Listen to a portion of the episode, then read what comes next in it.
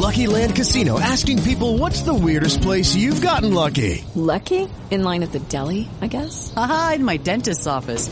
More than once, actually. Do I have to say? Yes, you do. In the car before my kids' PTA meeting. Really? Yes. Excuse me, what's the weirdest place you've gotten lucky? I never win and tell. Well, there you have it. You can get lucky anywhere playing at LuckyLandSlots.com. Play for free right now. Are you feeling lucky? No purchase necessary. Void where prohibited by law. 18 plus. Terms and conditions apply. See website for details.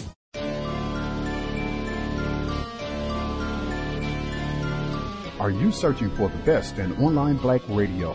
Then go to blacktalkradionetwork.com, helping you filter through the noise. Real talk, black talk.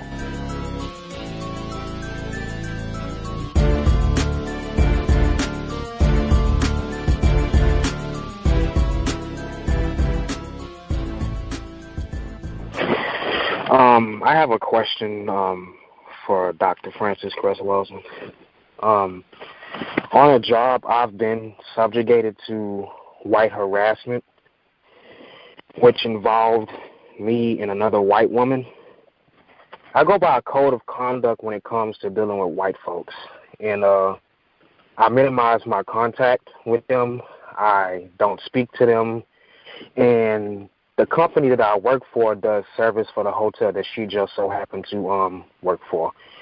And um when she tried to speak to me, um I would ignore her and I wouldn't talk to her or anything and I would just um grab the papers and go on with my day. And I've noticed that, you know, there are consequences when it comes to ignoring white women on the job. And um it got I got um news from the um, VP of the hotel that they had um contacted my manager saying that um I was harassing her because I was ignoring her. I wasn't um following proper job procedures or anything like that. And what I've noticed is that um when I was outside of my booth, she tried to come speak to me again and I just kept ignoring her boyfriend her boyfriend said, "Hey, black him effer," like, "Hey, black mother effer," like, you know. I think that was his way of trying to get my attention. So I laughed, and I continued on ignoring him, and um also her. And I noticed how he went on the inside of the hotel and tried to pick a fight with my black coworker, who was just so happened to be African at the front desk. So they called security on him, and um she got frustrated and she told me, Well, you should be happy a woman of my status is trying to speak to you anyway. Um I have a question. Um, is there anything that I did wrong? Is there another way I should have handled the situation? Um, do you have any um, input on it? I would just suggest, and, and correct me if I didn't hear you totally. Do you see? I think that start out in terms of attempting to be courteous and respectful at all times. You know, to the extent It's hard though. It's very Uh, hard, you know. what I'm saying? See, sometimes white females want to insist that a black male give them attention. And they are, and I'm not saying give the female any attention beyond being professional and polite. Uh, do, do you see what I'm saying? And Yeah. you may have to give, uh, you know, sit down with your manager and say, uh, the person is being demanding or that I relate to them, are there guidelines that you would like to give me about how I can conduct myself in a professional way? Do, do you see? I, I I don't date people on the job if that is what the issue is, but sometimes they can be very provoking. I had a situation where a young black man um in Boston. He was working in a, Senator Kennedy's office, and a white female would constantly come by his desk and touch him. And he said, Dr. Welsing, how should I handle it? And I said, you can say that, you know, really this is sexual harassment. And her response was, Who are you going to tell? Who will they believe, you or me? Do you see what I'm saying? So that whole thing of trying to, whether she's trying to get her white boyfriend to have a response that I will protect you from this black monster. You see, but I would start out saying in the workplace, you know, try to have uh, conduct that is professional in relationship to other coworkers. In other words, you may have an idea about what racism, white supremacy is, but in terms of your performing in your work setting, you know, so then I'm going to be rude and disrespectful. I would say uh, don't use that approach. If you can, you know, be polite and courteous, but uh, that doesn't mean, you know, laughing and grinning and, uh, you know, well, don't you date? Don't, you know, a number of black males have said, white females have said to them, oh, you're not interested in white females? Or don't you date white females? Uh, do you see where a person is honest and they might answer, no, I do not. Thank you very much. No, I do not. Do you see? But if somebody is attempting to be provocative, you may have to resort to uh, speaking to a supervisor. Uh, please tell me how uh, I can handle this situation. You see, I am being polite and courteous and doing my job in relationship to this person. But I I would prefer to not have all of this extra attention. Does that make any sense to you? That makes perfect sense. Um, I also want to add is that I completely, I mean, I completely appreciate all the things that you've done throughout the years, and I consider you Neely Fuller's, Mr. Neely Fuller's partner in justice. And um, I just want, I just appreciate everything that you've done. I don't have time. Look, black people's time is precious. It really is. Because by the time you figure out anything, your time is up. They got it set up that way. By the time you pay off anything, the thing that you pay it off ain't worth having. That's from a house to a car. And while I'm on the subject, since I just mentioned it, kind of bouncing around now, but I'm talking about application of a counter-racist code. Stop worshiping a car, any kind of car. What is your and think of it logically. What is your car worth to you when you are not in it? The only time your car is worth anything to you is when you are in it. The moment you step out of it, it's a liability. I mean, a total liability. You come out there and people are sitting on it. It's got four parking tickets. Yeah, somebody broke into it. Steering column is all messed up. It is not worth anything. It's just like all the rest of the millions of cars out there. Yet you are working two jobs paying for it, it's sitting out there on the lot, and you're inside the building trying to pay for it, and you're not ever in it. You spend all your time going to and fro those jobs when you're in it. And the white supremacists had that figured out too when they started making them. They got this stuff computerized. They got your whole existence computerized. They know where you are at all times and what you're doing and what's important to you. Now, who do you blame for this? You charge the person who did it. You can catch them. But the blame is where? For everything that happens under white supremacy, who is to blame? Using logic and truth and justice. Who? The white supremacists. Why? Because they're in charge. If I get on the ship and all the sailors are drunk and throwing whiskey bottles and, you know, swinging on the sails, you know, laying over there and not working, Anybody that's been in the Navy or anything like that, and you come aboard, and the ship is supposed to be out of port two days ago, and everybody is just all over the place, drunk, sleep, fighting. You don't deal with the crew. You go straight where? To the captain's cabin and knock on the door and say, What in the world is going on out here? All right? You took the position of being the captain of this ship. What about black leaders? What's that? Who said that? I heard you say that because I know you know. Did you say that? That's true. See, that's an easy target.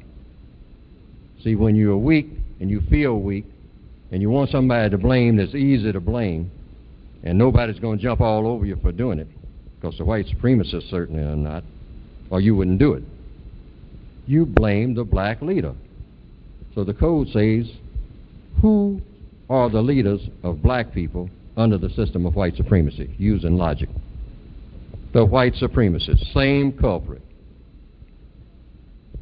So just forget about blaming Miss Eleanor Holmes Norton or Colin Powell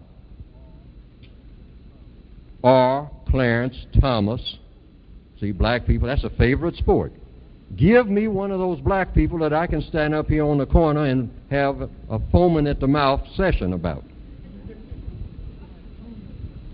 Don't give me nobody white, because I can't deal with that. I know I ain't going nowhere with that.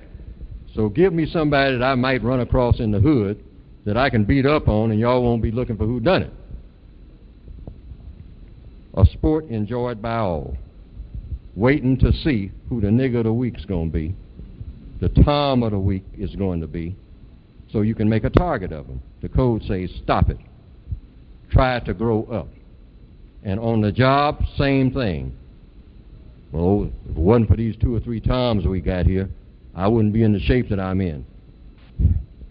Those people that you call Toms get their instructions from someone. Now, you grow up enough to get the guts to deal with the people where they got you their instructions. That is a requirement of the code. Otherwise, shut up.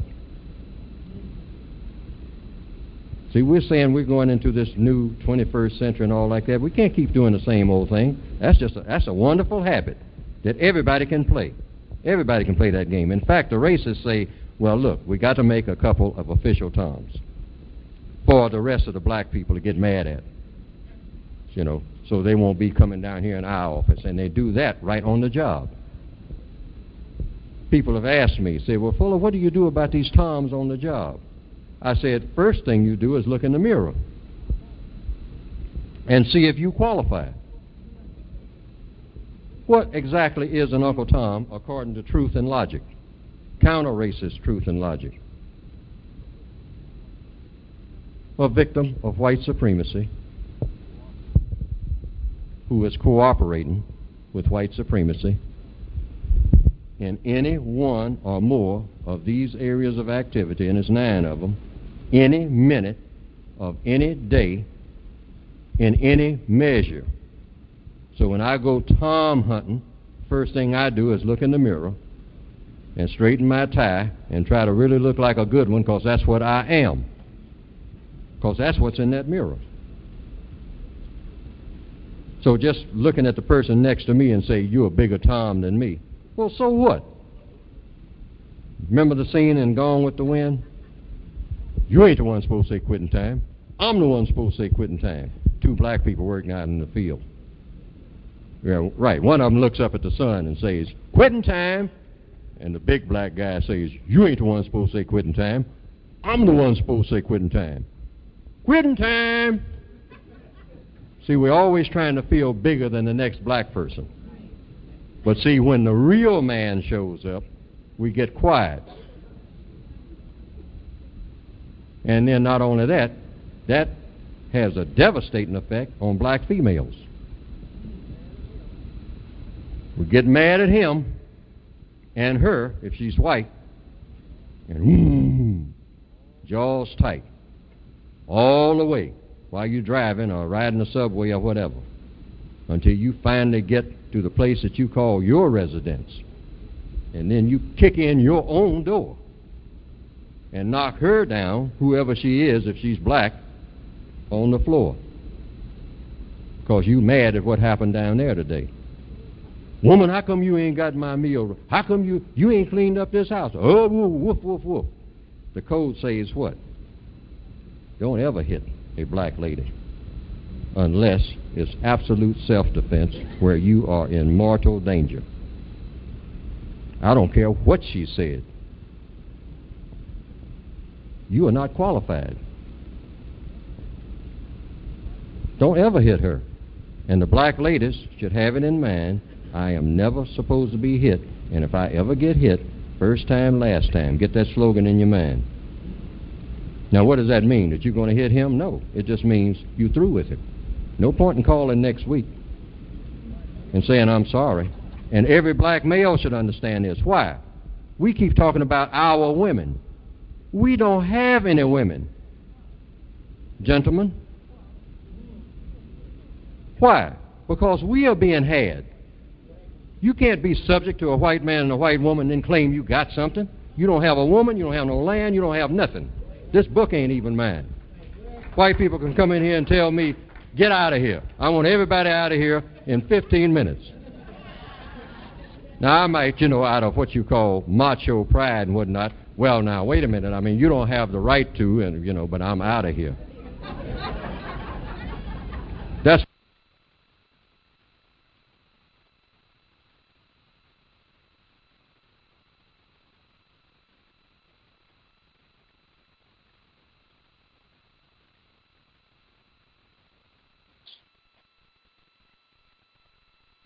context of white supremacy. Gus T. Renegade in for another broadcast, hopefully to share constructive information on the system of white supremacy. Today's date, Friday, October 2nd, 2020. So I have been told. Uh, happy birthday, Khadijah. Not into all the birthday stuff, but you know.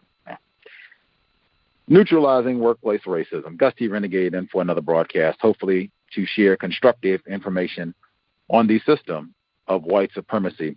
Uh, this is Neutralizing Workplace Racism, weekly broadcast, not for spectators. If you have thoughts, observations, codification, I cannot emphasize enough. If you are a black person or a non white person, period, anywhere in the known universe, and you have figured out a few pieces of codification that work well, like these are things to do, these are specific things to say that help solve problems in the workplace, like these are specific things that will help you out.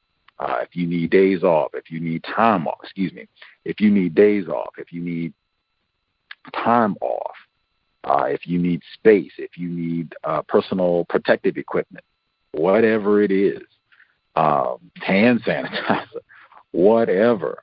If you have figured out how to get your promotions in a timely manner, sparkling performance reviews, whatever it is, you have figured out you have a white woman flirting with you in the workplace. You have figured out how to stop all of that.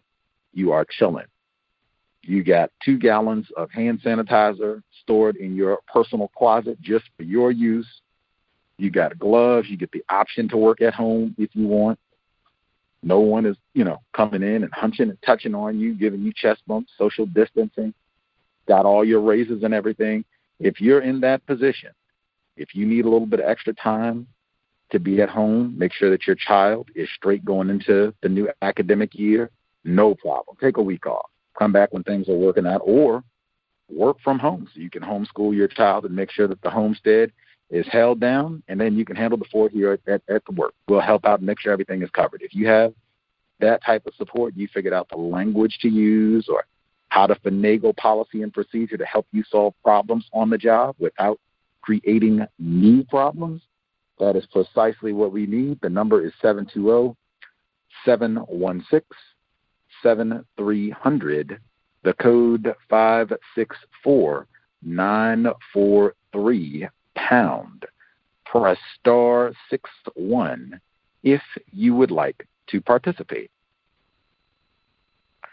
The number again, 720 7 excuse me 720 716 7300 the code 564943 pound. Press star 61 if you would like to participate. We will oh email i forgot i forgot. Email untiljustice at gmail.com untiljustice at gmail.com feel free i'm uh, we have a number of folks who already emailed but i'll make sure to get in all of the emails uh, as we proceed. If you have concerns i want to make sure that you can remain uh, anonymous make sure that your voice is not detected or whatever it is untiljustice at gmail.com and we can share your commentary on the air. With that, I have been saying for, I don't know, a good month and a half or so, I've been having major uh, computer problems. Uh, and looks like uh, both of my computers, actually, 2020 has been so horrendous.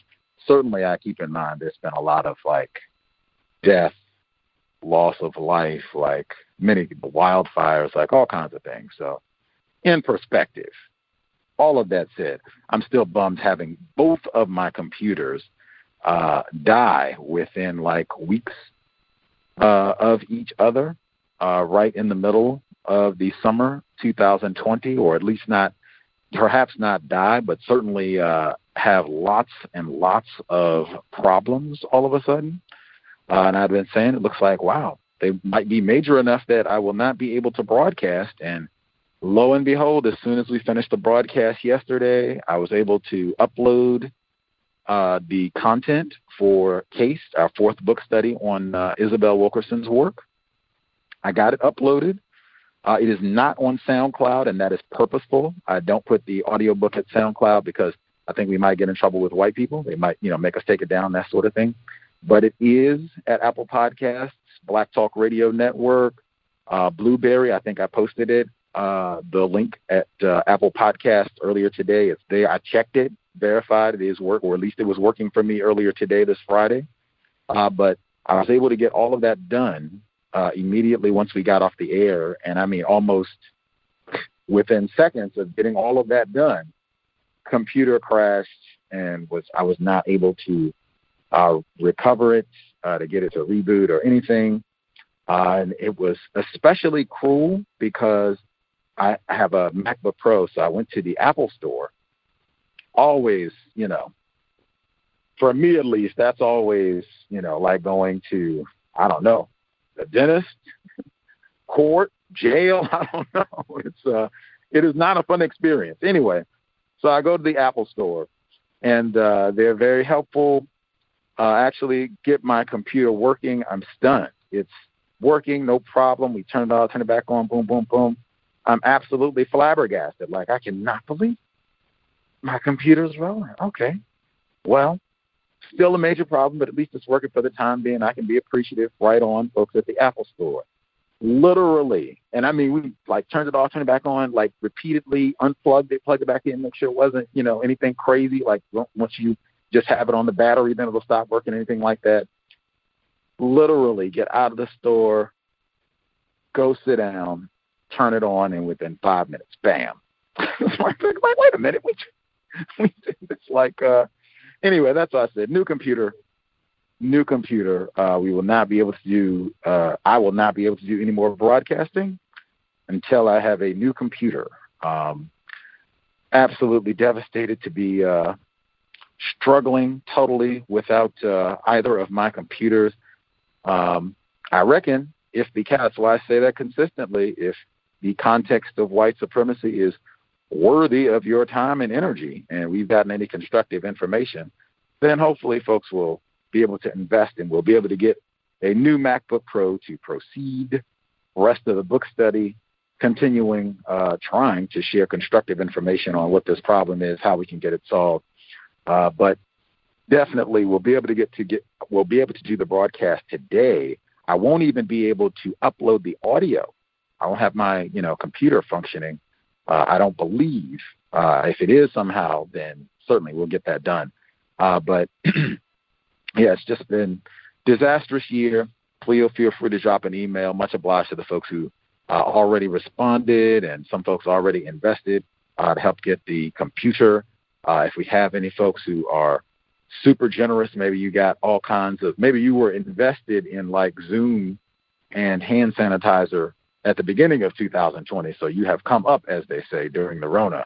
Uh, there is a computer on my Amazon wish list.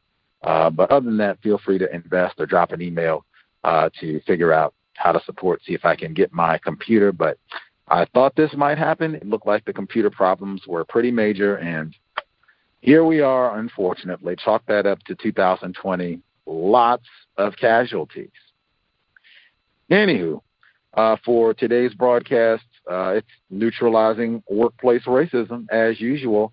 Uh, hopefully, folks will maximize if they have any thoughts to share. Uh, if we're back and, and rolling soon, great. If not, feel free to send emails and we'll have a stack of emails of workplace racism to get through once we get rolling get the computer uh, back up and running. But I will make sure we get through all of the emails uh, that folks wanted to touch on. I had the audio component together for what I wanted to uh, share. Like, you know, I have different audio segments. Sometimes I'll have Mr. Fuller talking or Dr. Welsing, or it'll be news reports, things that happened this week. I think I said for much of 2020, because of COVID 19, uh, there have been just lots more reports about the workplace because of, you know, a myriad of different factors. Businesses having to close down or implement social distancing and working from home, Zoom conferences, penises in the Zoom conferences, lots of things uh, to talk about. There were two. There was one report on black construction workers uh, being harassed on their job sites, nothing being done about that. We've talked about black construction work on the broadcast before. I know some of our listeners are construction workers, and in fact, some of them have called in where they have refined different aspects of their code when they've had white people come and talk to them and say really tacky things uh, of that sexual things and that type of thing, and just ways of new- exactly what is this program called? neutralizing that sort of conduct. But that, I just saw that in the paper this week, and the audio report. I just, I literally had it in my hand uh, on the computer uh, before when I thought for like that five seconds. I was like, oh, it's working again. This is a me-. oh, it's not working. For that five seconds, it was right. It was in Chicago, Illinois, uh, and they were talking about. I guess social workers apparently they have some sort of program where people are employed uh, they go around and they work with people who have been uh, victims or traumatized in some way by violence.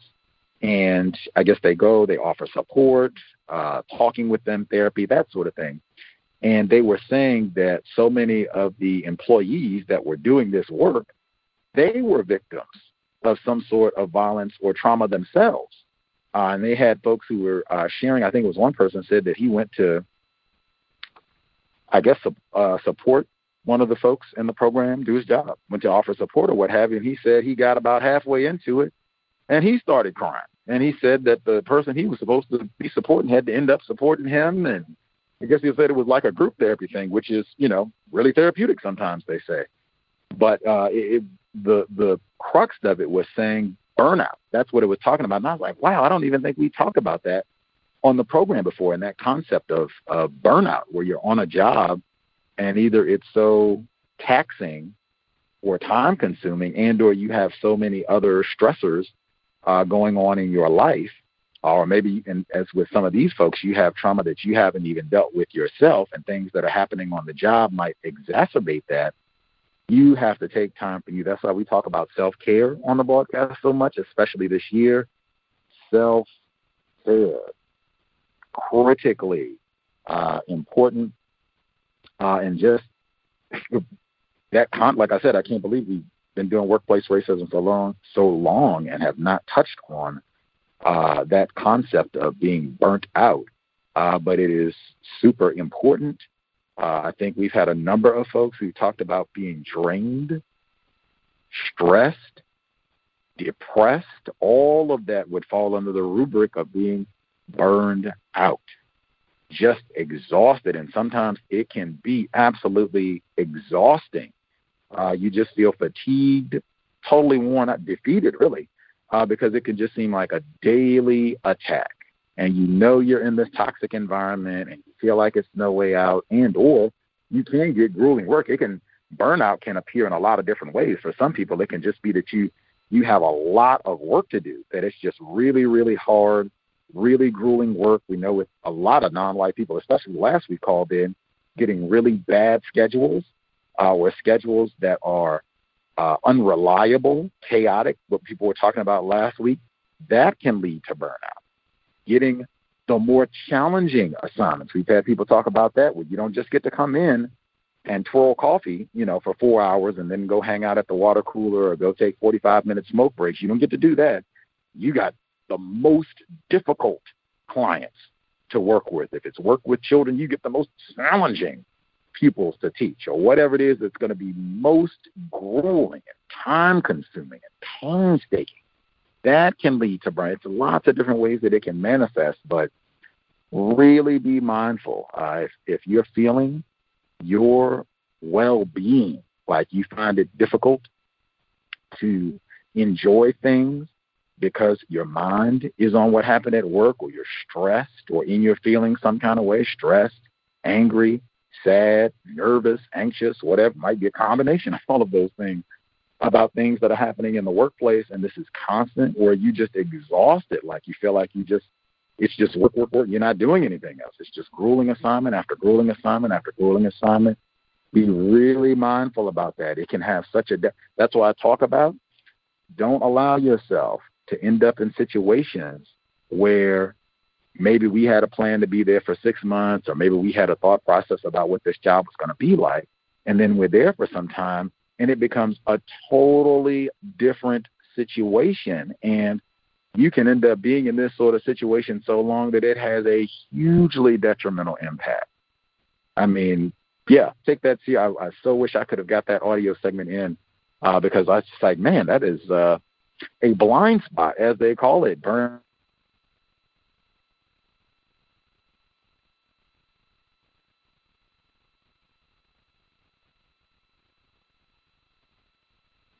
Uh, I don't think non-white people, especially black people, I don't think we spend enough time uh, talking about some of these concepts. I think they're really important. Sometimes we just get encouraged to ignore it and move on by it, not having support, that type of thing. A lot of folks don't talk about the trauma they experience in the job. So very important. Monitor your mental health, especially if you have people around you, family members and things, because they might be the ones most immediately to notice. If you, like us, are tired, you're gaining weight, you're losing weight, not eating, or eating too much, or you're withdrawn, or you're not participating in activities. People that know, like, I see different in, in not a constructive way. Like, it seems like it's me. That is a sign, especially from folks that care about you. Take that seriously. That's why we talk so much about that exit strategy.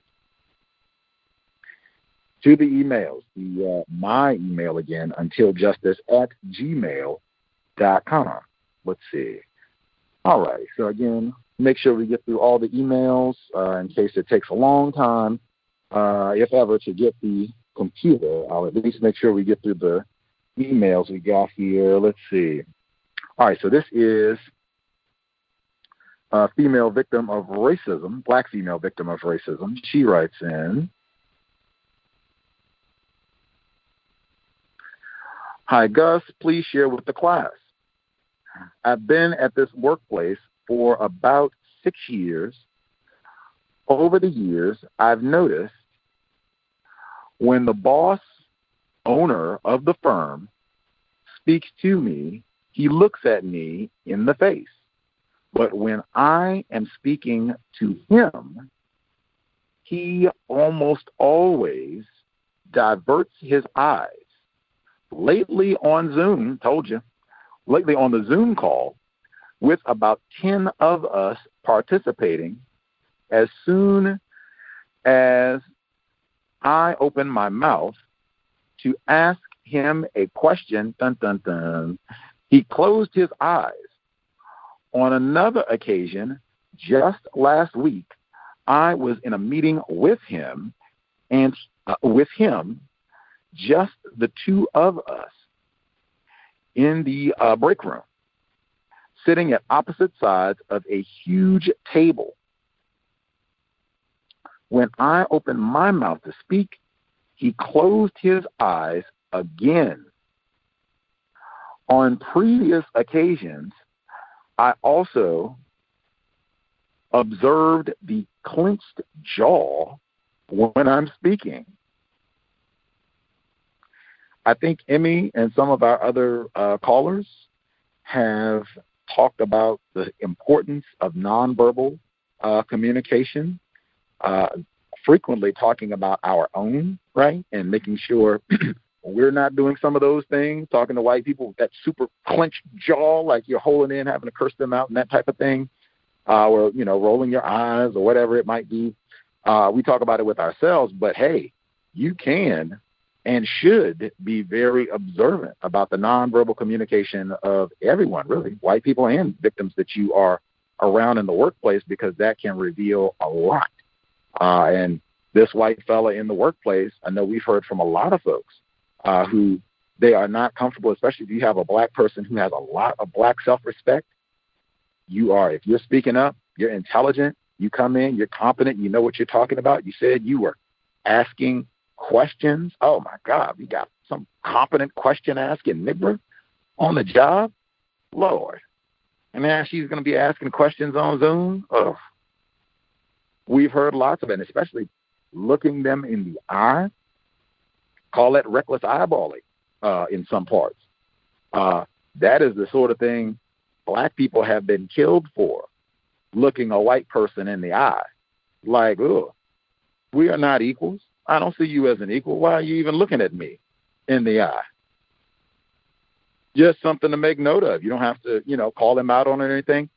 Knowing that, I would be very observant around this white fella, and I would be super courteous. That's what I mean about uh, counter racist codification, at least my view on it, what I prescribe, what I think is logical.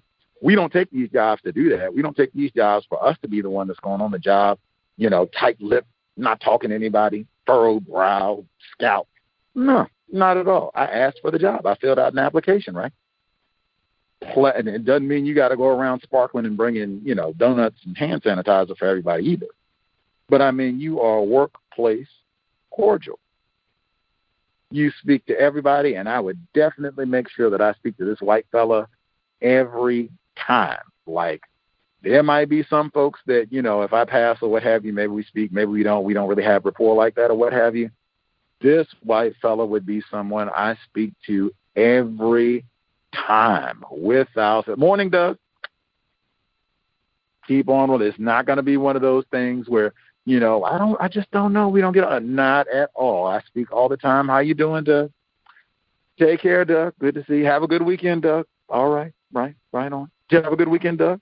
Right on. And still get right back to projects we're working on. We got that meeting still on for this afternoon, Doug. Awesome. Looking forward to it. We'll see you there. We are talking. Um, and continue to exactly what you're doing.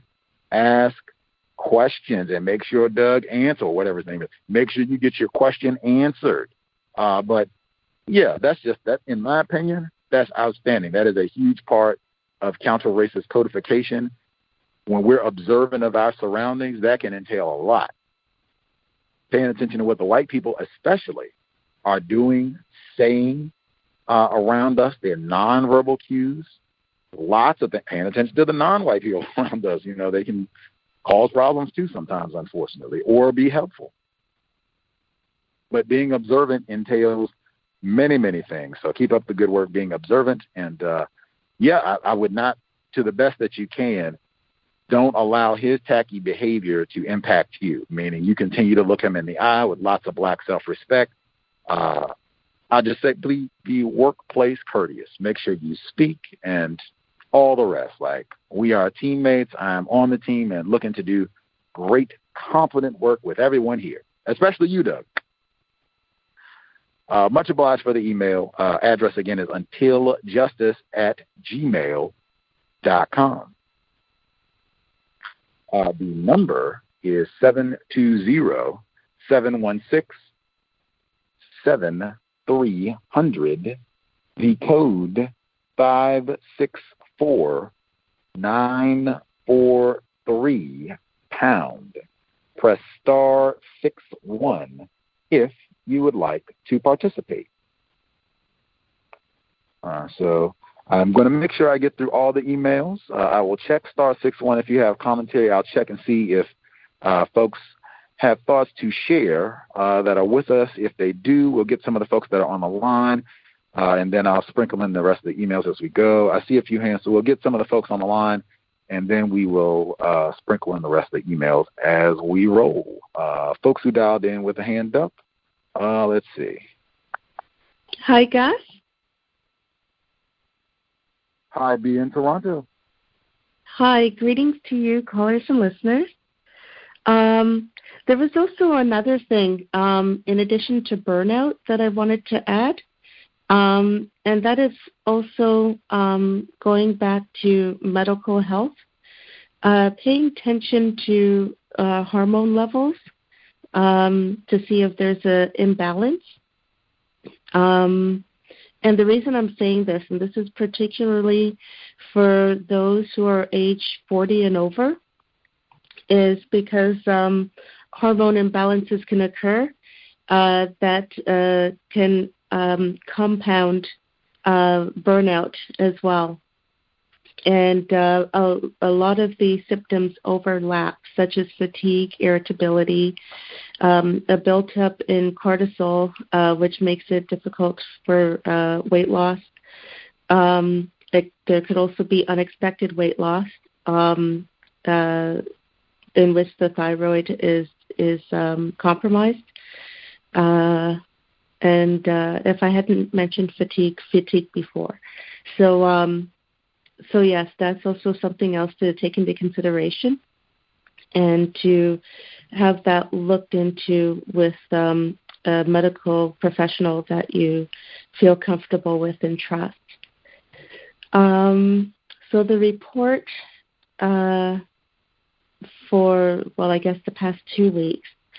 Um, I, I, this is really interesting because um, there was a school that I used to work with about two years ago, two and a half years ago, uh, in which I was helping uh, one of the students um, in a uh, special education class.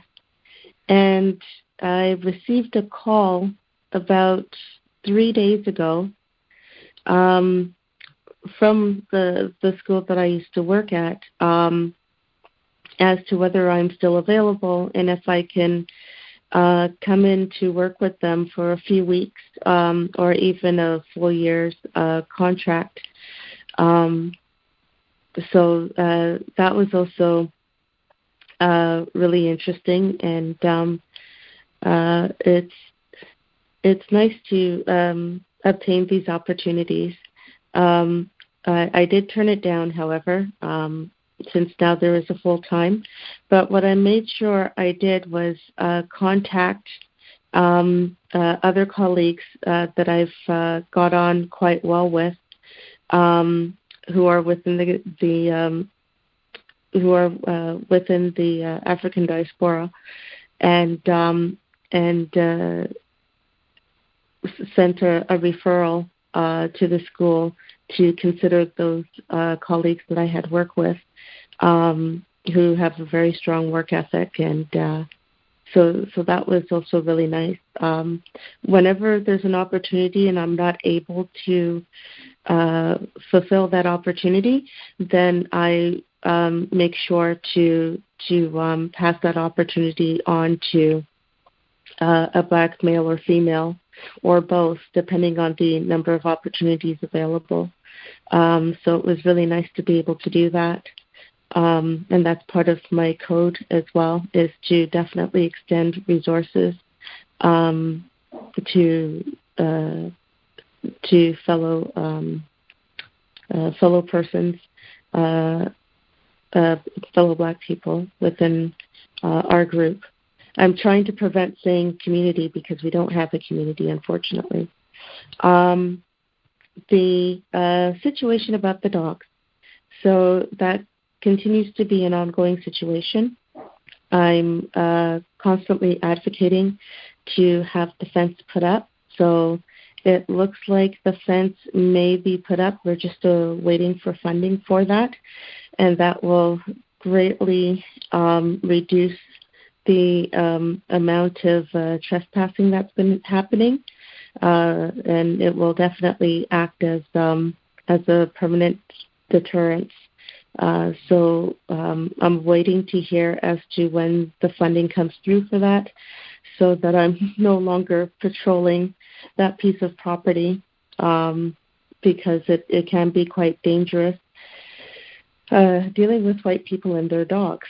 Um, and then uh, the last part um, was uh, a, an aside conversation um, uh, in which uh, uh, there was discussion around um, providing parents um, information on on parenting. Um, and I remember Gus T had uh, made a suggestion um, about uh, putting together a book. Um, so I, that is still in the works.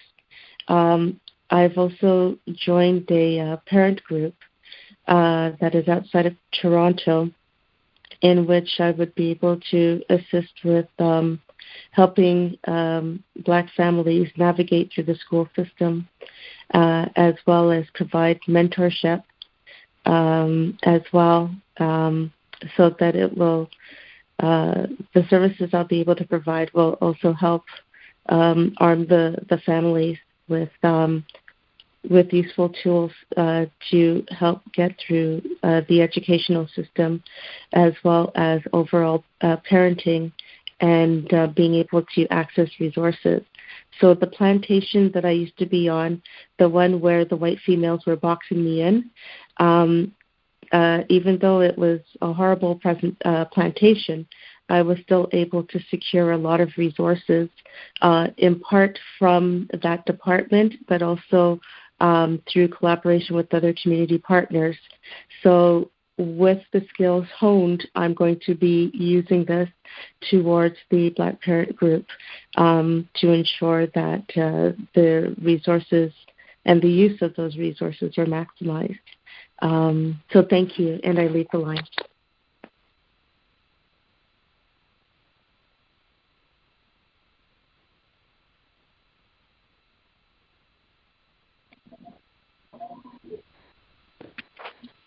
Wow B in Toronto. Amazing. I am so glad to hear that everyone, even though I know just to have it confirmed a few more times, there are a number of COWS listeners. They are not in the same boat with Gus T. Renegade, or they are in the same boat, but they are not at the bottom bottom of the boat. Like they have had some pretty cool things happen for their 2020. B is one of them. That is spectacular um, to have just lots of offers, options, as they say, so that you can really find the best niche for you. That's why I said like it's so important. I'm so glad that you touched on the just additional things that people can be aware of depending on your age, checking your hormone levels, fatigue, like man, sleep is so critical. I was I forgot there's so many articles, but they were talking about how racism impacts uh, black people's sleeping habits for you know about a billion uh, different reading, reasons, including uh, extreme heat that we talked about this week.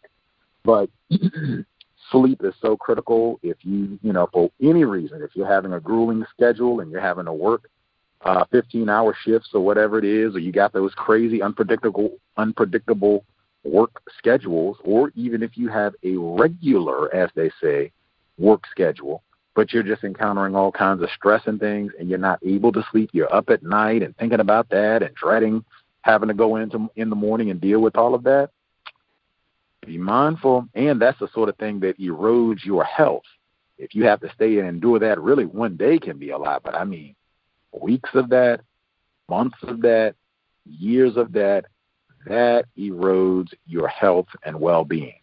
Guaranteed.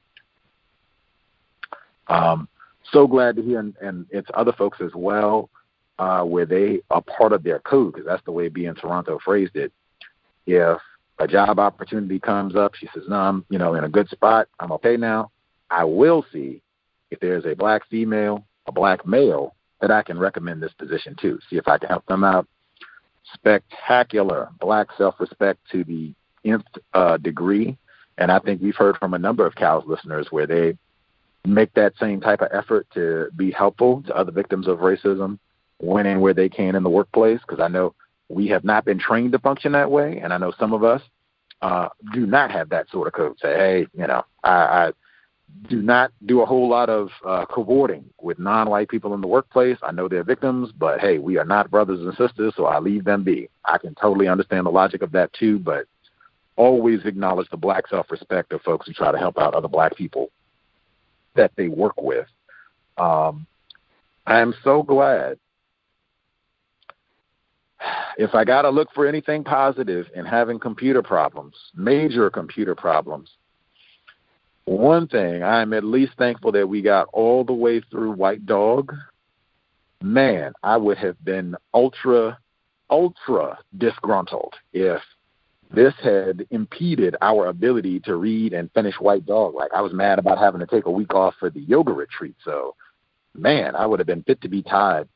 Um, we gotta wait on funding for the fence for the dog. Like I guess the Rona tied tied up funding for a lot of people, but I mean that uh, that sort of thing where you got to be out on patrol. That's not even my job. Now I got to be out on patrol to make sure that this crass race soldier white woman doesn't come through with her hound and have him leaving bowel movements on the property. That's not what I'm supposed to be doing with my time and energy. But that's what I got to do. And then go all through this rigmarole about getting a fence and all the rest of it, like that sort of thing, can end up leading to burnout. That sort of thing end up taking up a lot of unnecessary time and energy in the workplace where we could be doing a billion other things, focusing on getting a raise, getting the promotion. No, I'm literally out here in the dog poo. Much obliged, and congrats again, B in Toronto. Let's see. Uh, other folks who dialed in with a hand up, if you have commentary to share, proceed.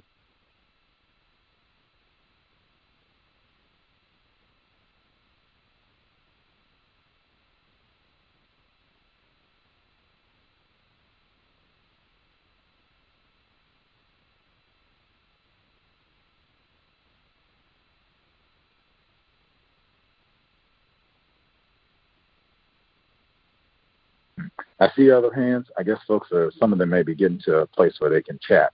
I will get those emails in and make sure we do not miss. Let's see.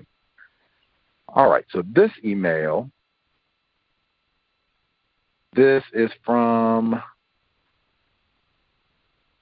a different female victim of racism, black female, I believe. She writes,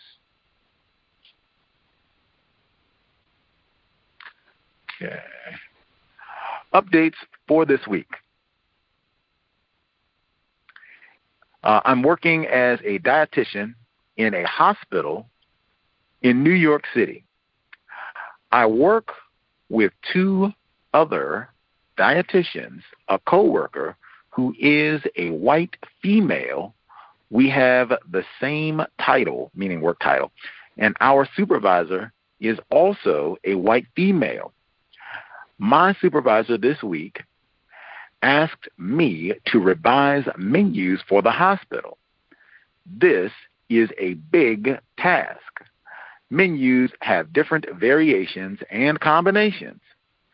Then I asked my supervisor if the other dietitian, white female, will be assisting with this task. Good question. She said no she will be working on eating disorder menus and eating disorder education. We currently have one person who is diagnosed with an eating disorder in the hospital?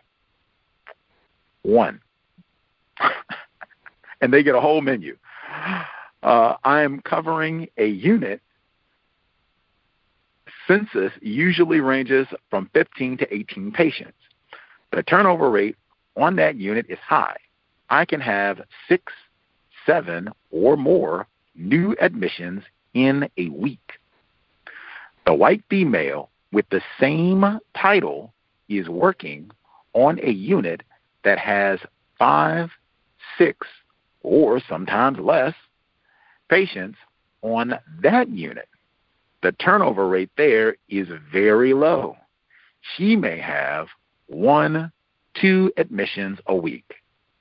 She can even have admissions every other week. I feel like did I just hear somebody talk about black people get the most difficult schedules and all that? Did we just talk about that last week? I thought it was a whole lot of people who called in and said, "Man, on my job, the black people get the worst schedule and they get the worst." I thought we continuing. I also I'm also covering two outpatient programs and seeing about two to four patients from house programs per week. My supervisor has also asked if I could assist her with some of her responsibilities when she is not in. Don't we get that again, the black people? I said that earlier. I mentioned that today when you end up getting 15 extra jobs and duties and tasks. Like this will be your job. You're supposed to start out doing. They'll list your job duties. Sometimes they give it to you directly when they hire you. Will be A, B, C, D, E, and F. That's what you're supposed to do. By the time you've been there six months or eight months or what have you, it'll be A, B, C, D, E, F, G, H, I, J, K, L, M, N, and then they'll throw some numbers in. You're like, whoa, and you didn't get one nickel increase in compensation. Maybe they give you a bag of peanut M&Ms. And it's like that that burnout. That right there. Mr. Full calls that uh job creep, where you start out and then they just keep stacking on and keep stacking on and keep stacking on. Now you're actually doing the amount of work that three or maybe five people should be hired to do with five different salaries too. Anywho, let's see. I lost my place here. Uh, extra work. That's what I remember. Extra work. Uh, this is totally an inadequate, an inequitable. There we go. Inequitable situation. Doesn't seem like I will get any additional help from the conversation we had via email. I let my boss know that I will get to the menus on a limited basis since I have so many responsibilities. This makes me feel like I'm being set up to fail. We often are. Anyways, I plan to apply for another position this week. I hope I can leave this plantation soon. Unhappy victim of white supremacy. This is like she just took the words out of my mouth. See what I just said? I said that now when you have to go around feeling unhappy and overworked and you get all the grueling assignments, burnout. That right there, and that ends up. In, I just said that that ends up impacting your health and well-being. Now, I am not going to tell you that Gus T walks around jolly and happy. That it was curmudgeon. However, you know what you feel like on a regular basis. Like you know your base, you know, personality and how you generally are when you're feeling a little bit better than normal, a little bit worse than normal, about typical. When you're man, I'm feeling unhappy this is stressing me out. I'm not excited about things. I got all this hard work to do on the job. I feel like I'm being sabotaged and set up to fail. And this other person gets maybe one client every two weeks and is working with one client with an eating disorder, and I've got a dozen folks over here. Like, come on. John Henry, and I think we just talked about that concept this week as well. That I think Mr. Edward Williams uh, has talked about things that he would do in that type of situation because it's so common. He was saying that they have apps where you can actually itemize time if that white woman is coming and she wants to make an issue about those menus and why can't you make it snappy and what do you mean? Why not? Why not? Uh, even pause there. Excellent job using emails. I think in a workplace situation, that might be the best way to go uh, for so many reasons. If the white person chooses not to answer your questions, great. You got a timestamp and a paper trail of you asking and being ignored. If they answer, bam, you got an electronic response of exactly what they said, so there's not going to be any ambiguity, how long it took, and then what did they say in terms of answering your questions. Uh, but always think email, that's a great route to go. Uh, that said, you're asking and it's it's seeming like they're not going to give you any assistance. This white woman is working on another another project. They have apps that you can either get on your phone or that you can have, you know, if you have a tablet, computer, whatever it is, and it will show how much time you are spending doing whatever the task is. So if it's putting these menus together, bam. If it's admitted, admitting new patients, I don't know if you all have to actually do any cooking or other work with clients to see how much they're eating or weight gain, that types of thing. But all of the tasks that you have to do, it can keep track of them and like to the exact second how much time is required so you can show like this is how much time it takes to get these tasks done and either I need help or we're going to just have to be acceptable with things taking longer to get done.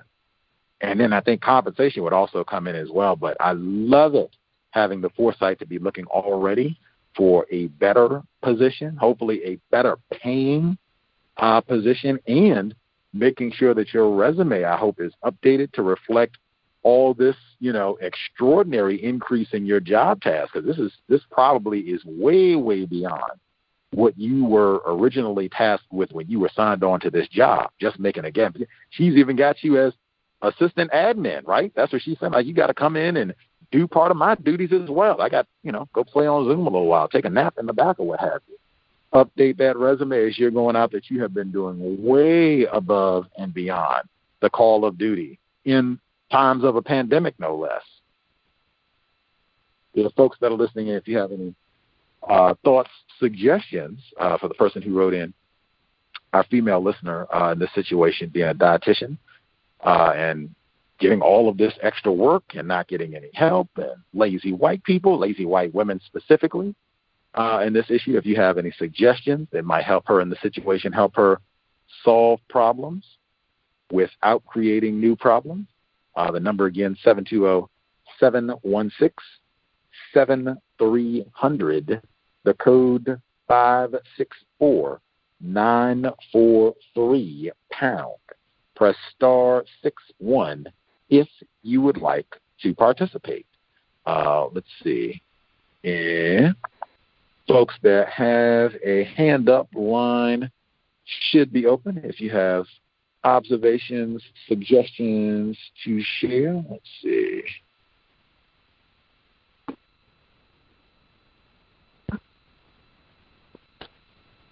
Can I be heard? Greetings, retired firefighter. Greetings, Gus. Greetings to everyone.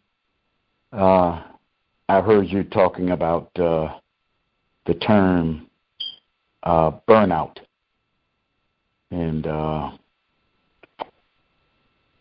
uh, first responder type professions are hotbeds for those type of results. Um, in some cases, it depends on where you where you work at, uh, what area you work at. Uh, it may uh, it not may, but it will induce more of that type of uh, issue issue with a person uh, because of the uh, uh, extraordinary level of emergency calls uh, that you go on. At some points in times when I was working, you you wouldn't have you wouldn't be able to get back to the station before you would get a, another call after call after call uh, during your 24 hour shift. And uh, also, uh, a part of the frequency of calls uh, in some areas is the type of call. Uh, I don't think it's natural for a person to uh, be directly involved with uh, traumatic uh, situations uh, on a continuous basis. Uh, if you don't have a means of of altered of an altered uh, environment or someone to uh, converse with that has an understanding of uh, of that type of uh, uh, scenarios, uh, it would eventually cause some negative of personal effects with that person. Uh, yeah, uh, as far as experiences are concerned, uh, I was uh, able to uh, get through the process primarily because of uh, you know after you get after you be on a certain amount of time you you you have more of a choice of where you work at and who you work with and that's very important in that type of environment uh, and I was fortunate enough uh, to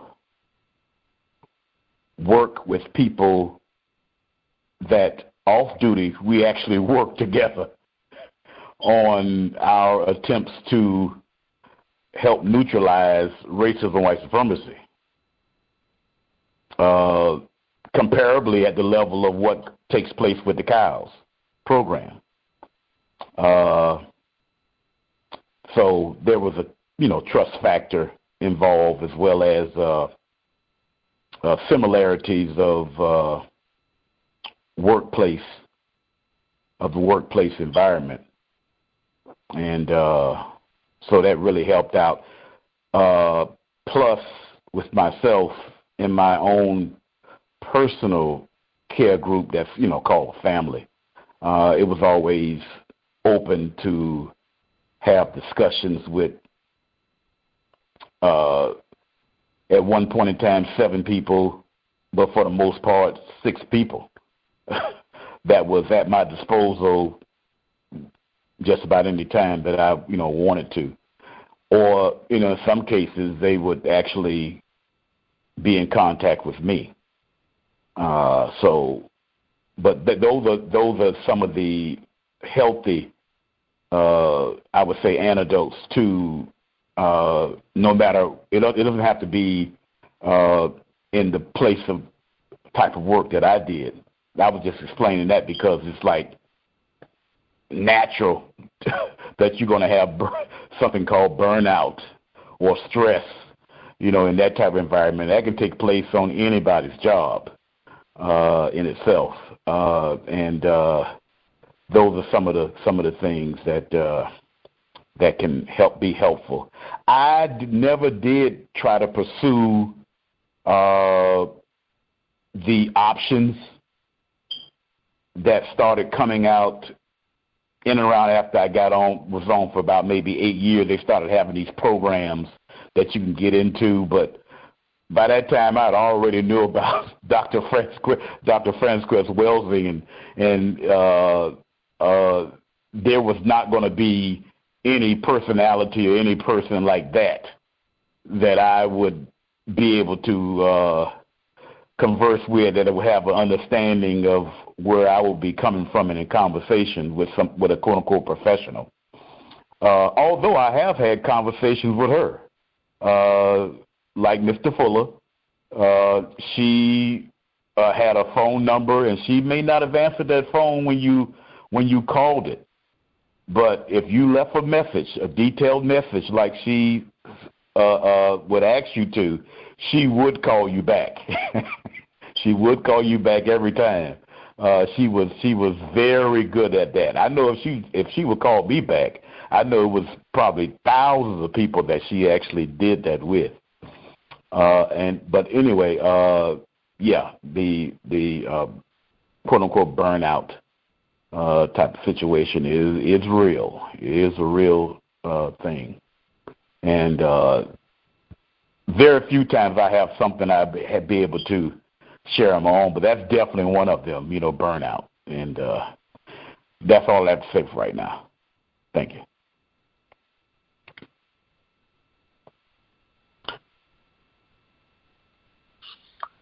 How apropos we get retired firefighters commentary on burnout.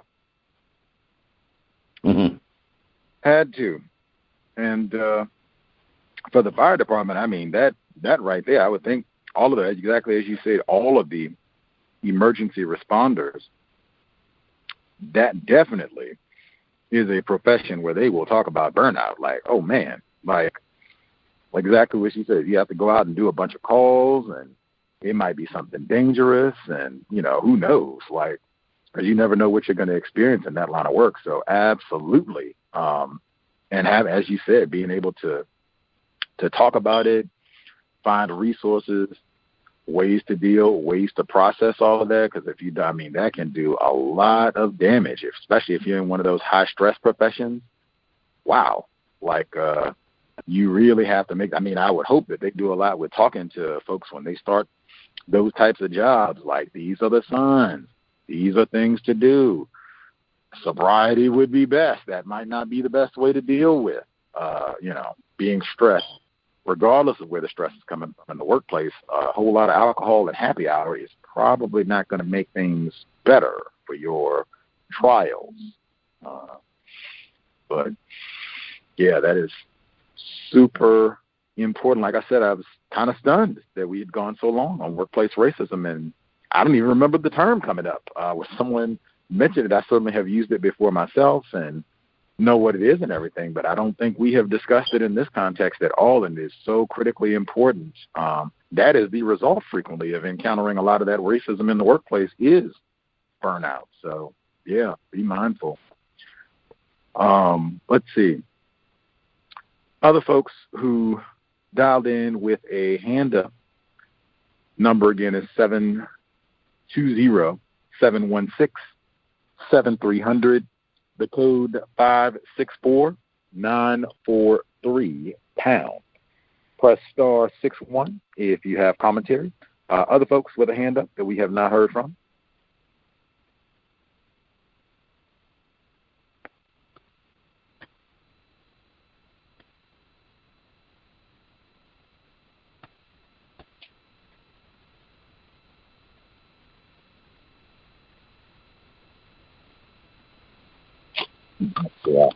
That might get in some more of the emails if folks need a second to get their thoughts together. I'll double check the switchboard and then we'll get some more of the emails to make sure. Let's see.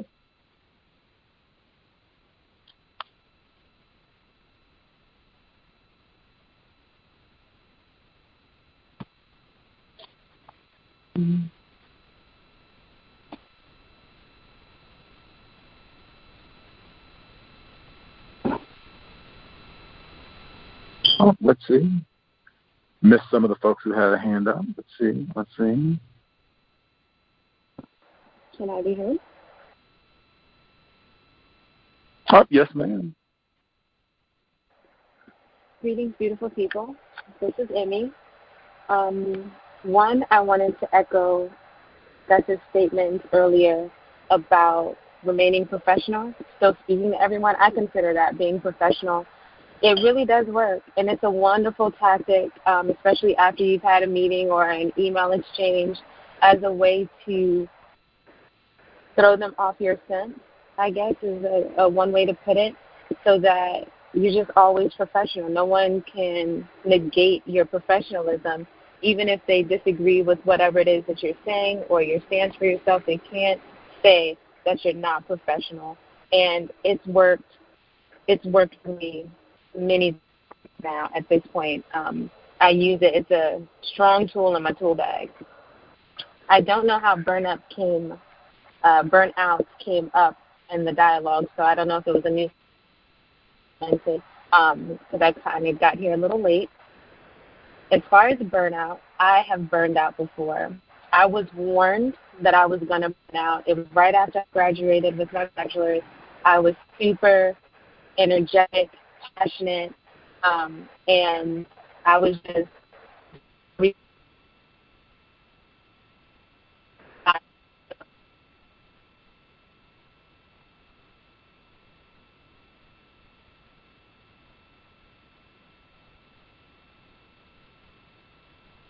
And I mean, I hear phone break up. Oh. Can I still be heard though? Or did it go away now? Uh oh. I can hear you. Broke up a little bit, but I can hear it now. Okay, I do apologize. I'm driving to work, and hopefully I, I'll get it out. So anyway, I did burn out. It was scary because it when it happened, it happened to me like it was progressive, but when it set in, it just I was just paralyzed. Like I, I just I didn't have the energy to do anything. And the scariest part about it was not getting my energy back just to do things.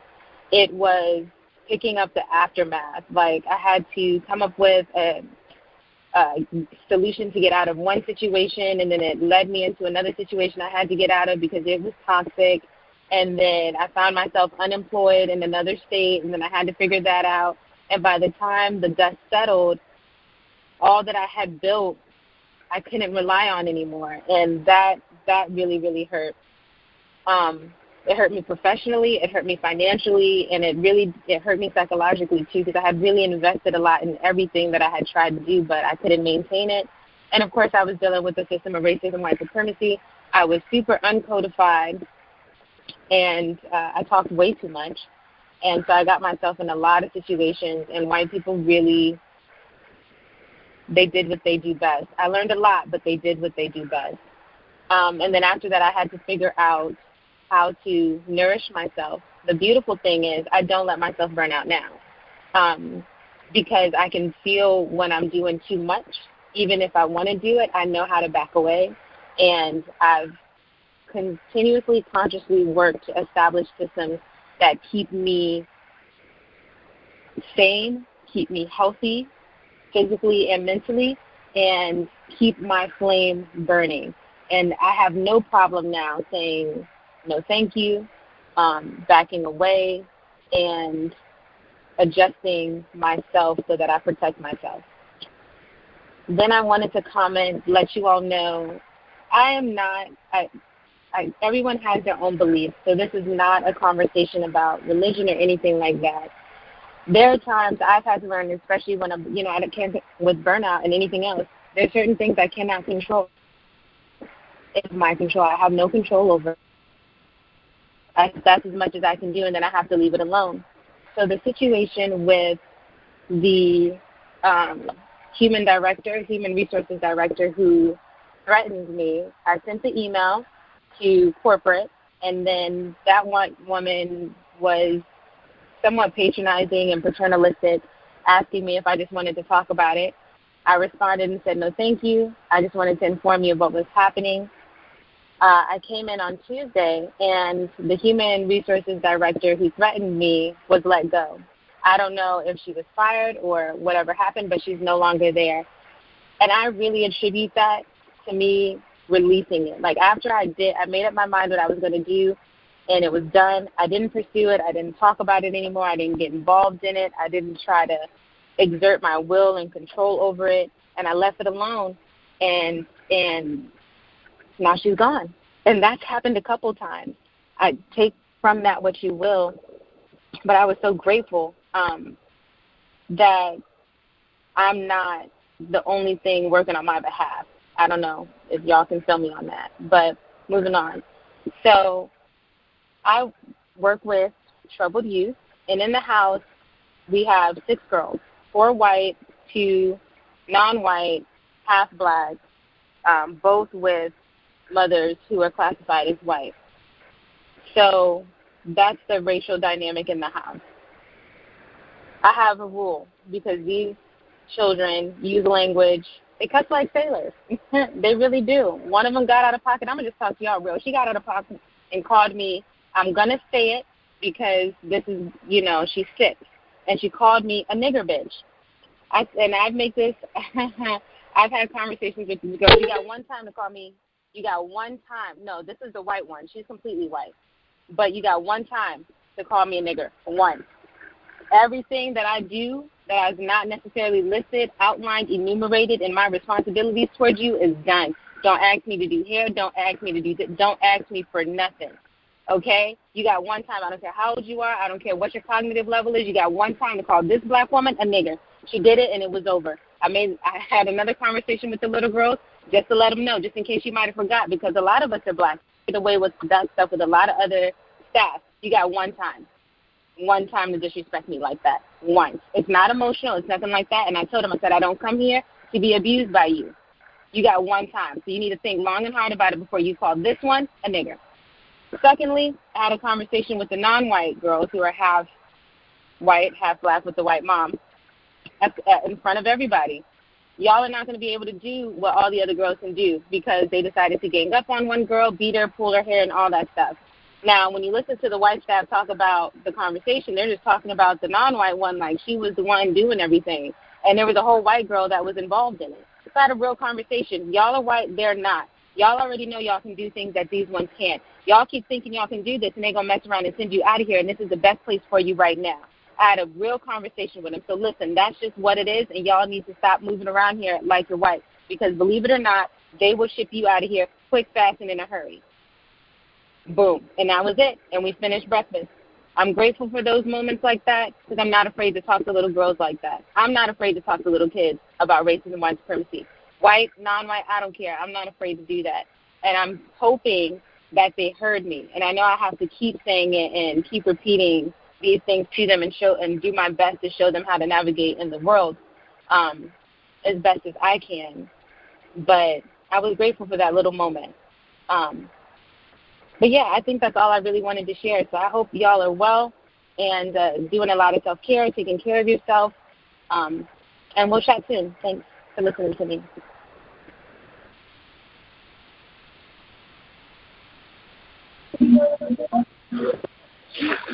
Namaste. Wow.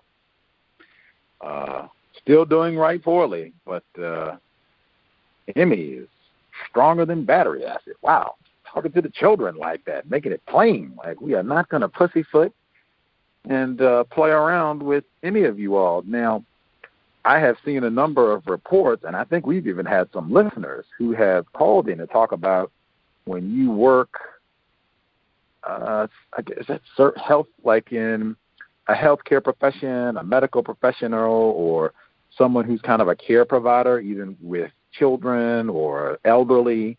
A lot of times they have policies around that. That if the client, if it's an older person or a child, and they call you a nigger or spear chucker or whatever it is, uh, you are not supposed to respond. Sometimes they even say that you know you can't tell them.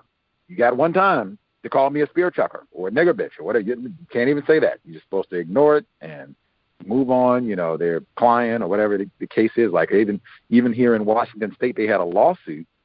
Uh, it was a black male, I think it was. Uh, it might have been a female, non-white person, black person specifically. They were working with these older patients, and they might have had some mental problems, but they weren't that crazy. They would stop uh, at different times and nigga this and nigga that, blah blah blah, and all the rest of it. And the black staff was like, "Come on, man, we should not talk about burnout. We shouldn't have to put up with this abuse on a regular basis. Why don't you get white staff to come in and work with them, and you know maybe they'll stop saying it completely, or at least we won't have to be exposed to it." And they were like, "Nope, you're a professional, can't do that." Do they have any any policy in your workplace in your workplace, Emmy, uh, in terms of what the protocol says you are supposed to do if one of those children, you know, calls you that sort of name? I will have to check the handbook if there's a written policy on how I'm supposed to move forward. But I was, you know, my first week there when we had orientation, they were happy. That white male trainer was happy to tell me that the kids are going to call me and they're going to look me dead in my eyes and said it, and how we're supposed to um,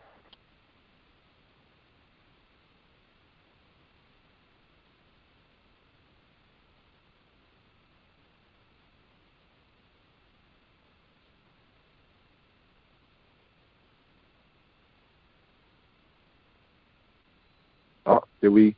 Did our line go out? Perhaps. I thought it was me the first time. Did our line go out? It went out for me. Okay.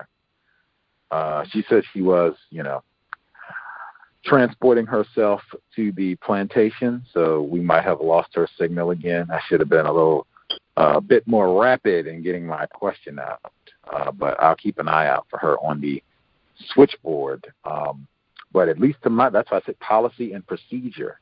You got to read your policy and procedure because I think I have gave me a moment to think about it. I wasn't prepared to talk about it, but I think I have worked in uh, environments where they had it like that was in the manual, right? They had like a policy on that. Like if a child calls you a nigger, you say, "Hey, you don't call me that. You can't say that."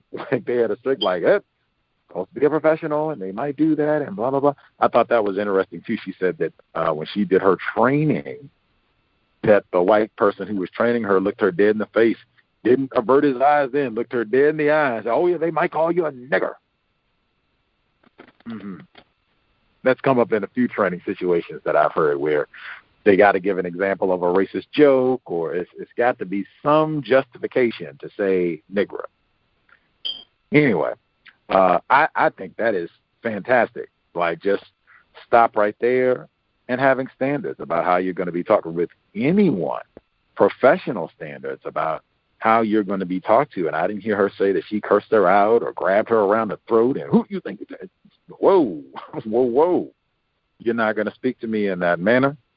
Think about it. Use your mind. Use some logic here. You're not going to turn around and call me that and then think that we're going to have a rapport and that sort of thing. Like, outstanding. Uh, and being serious with them. I'm not going to laugh, laugh, and joke, joke, and, and that type of thing. Be serious. And you can give that to them in what they call real world rubric like there are consequences to what you do. If you were in the real world and were out saying this sort of thing, there would be consequences for that sort of behavior. So I love it. And then even with the non-white children or young people that have a white parent, uh, to even speak to them about you know what they're doing and how they're manipulating the uh, situation. Being what is it, black get back brown stick around, yellow mellow, if they are a little less melanated, can be treated a little bit better and they're informed enough to know that already, like, yeah, break that down and be honest with them too. Like you're not gonna come in here and manipulate that situation and let's get it together. You can be tossed out here. Love it. Um, the first situation I think she had told us about that last week when I think it was a white supervisor, white female supervisor, uh, threatened like it was some sort of retaliation uh, where the white woman, I think Emmy was reporting that they were out of staff or they had violated one of the protocols uh, of the facility. And the white woman, as opposed to, you know, trying to answer, getting problems solved and this sort of thing, engaged in what they call recrimination, where as opposed to solving the problem, she comes back and accuses Emmy and says, well, technically I could write you up for being uh, out of compliance because you don't have X, Y, and Z done. And, you know, she's like, well, why didn't you say that before? Why would that be a waiting until now to bring that up, you know, in a punitive manner, no less? So she reported it to corporate and all that. Uh, I have no idea what happened. Uh, I know many workplaces now, 2020, they have more explicit policies about retaliation in the workplace, even though frequently white people don't follow those policies. But who knows what happened? Uh, if anything, it at minimum, even if it wasn't a direct correlation, like it wasn't the sort of thing where she called in and, oh, this happened, we'll take care of it. And then she's, even if it wasn't that directly, report incorrect behavior. You never know. This white woman could have had 50 other complaints about unprofessional conduct and, you know, whatever, poor performance review. Who knows? And then that, the proverbial straw that breaks the camel's back. Report incorrect behavior. I cannot say that. I'm so glad that it happened. Uh, sometimes you just get fortunate. You know, if you have, as she said, other forces in the universe that are looking out for you, spectacular. Aid that by reporting incorrect behavior and not jumping up and down and cursing and all the rest of it, going through, as they say, proper channels to report incorrect behavior. Uh, let's see. And again, much obliged. I'm so, I won't say stunned, but wow, we have been doing workplace racism for some years. And I do not recall one time where we have broached the subject of burnout. I am not surprised. Uh, just being a victim of racism is enough to qualify for burnout, much less trying to go out and work, and then especially if you're confused about racism, so you're not really grasping what's happening around you, and you're not prepared for it, and just wow. Um, we should have brought this subject up before. Glad we got it in at this moment. Number again is 720 716 7300.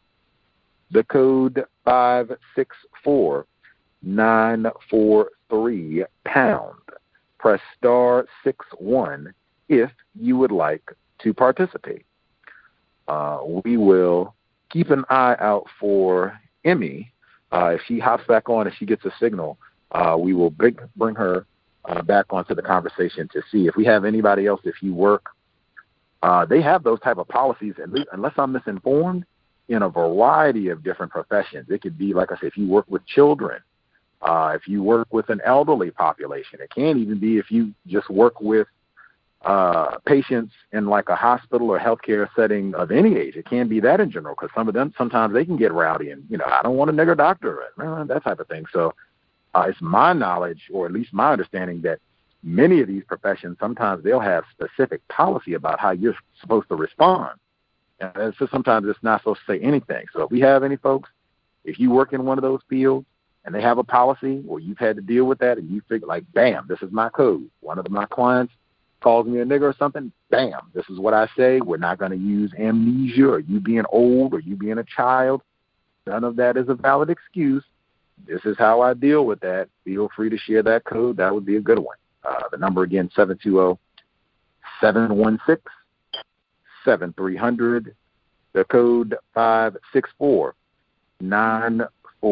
943 pound. Yes, sir. On the on the job that I was on, um, I don't recall anything.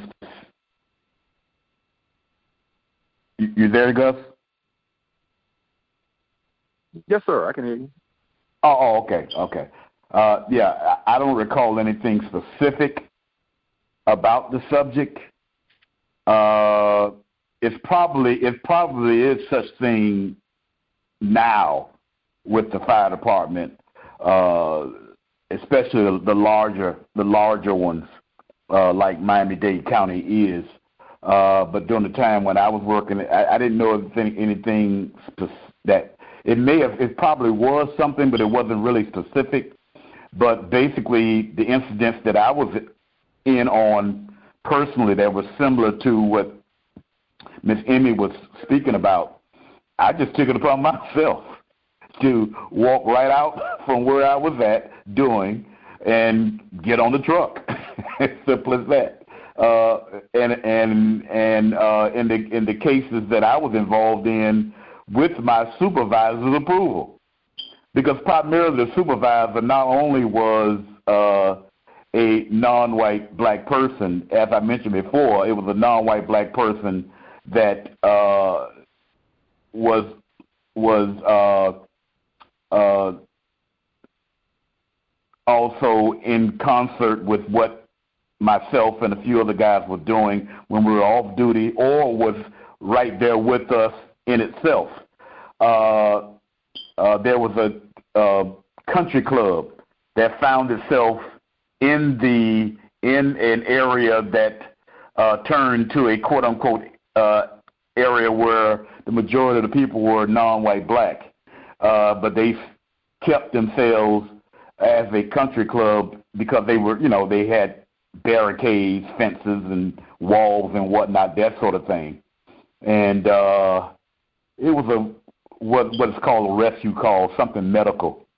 Uh, and uh, the the person expressed that they didn't want to uh, be uh, handled by black people. no problem, no problem at all. You know, uh, go right outside and wait on the truck.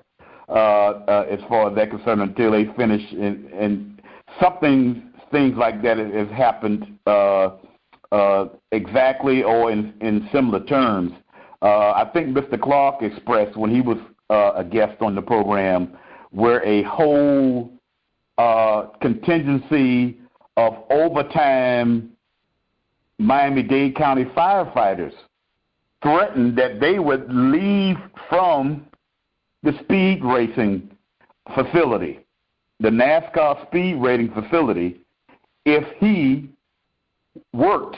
the, I mean, the entire, the entire. Uh, in other words, in order to have a NASCAR race, you had to have a contingency of of fire rescue uh, uh, uh, uh, on duty overtime, and they were o- overtime uh, uh, employees, and they all refused.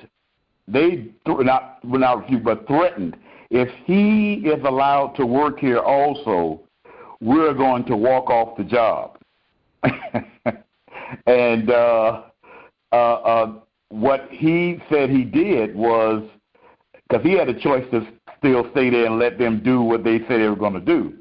But uh, uh, he ended up, I think he ended up leaving because they offered to pay him anyway without him physically being there. And that was, you know, from that uh, that uh, uh, situation that took place uh, the day after the uh, the uh, uh, September 11 uh, situation that took place in uh, what 2001.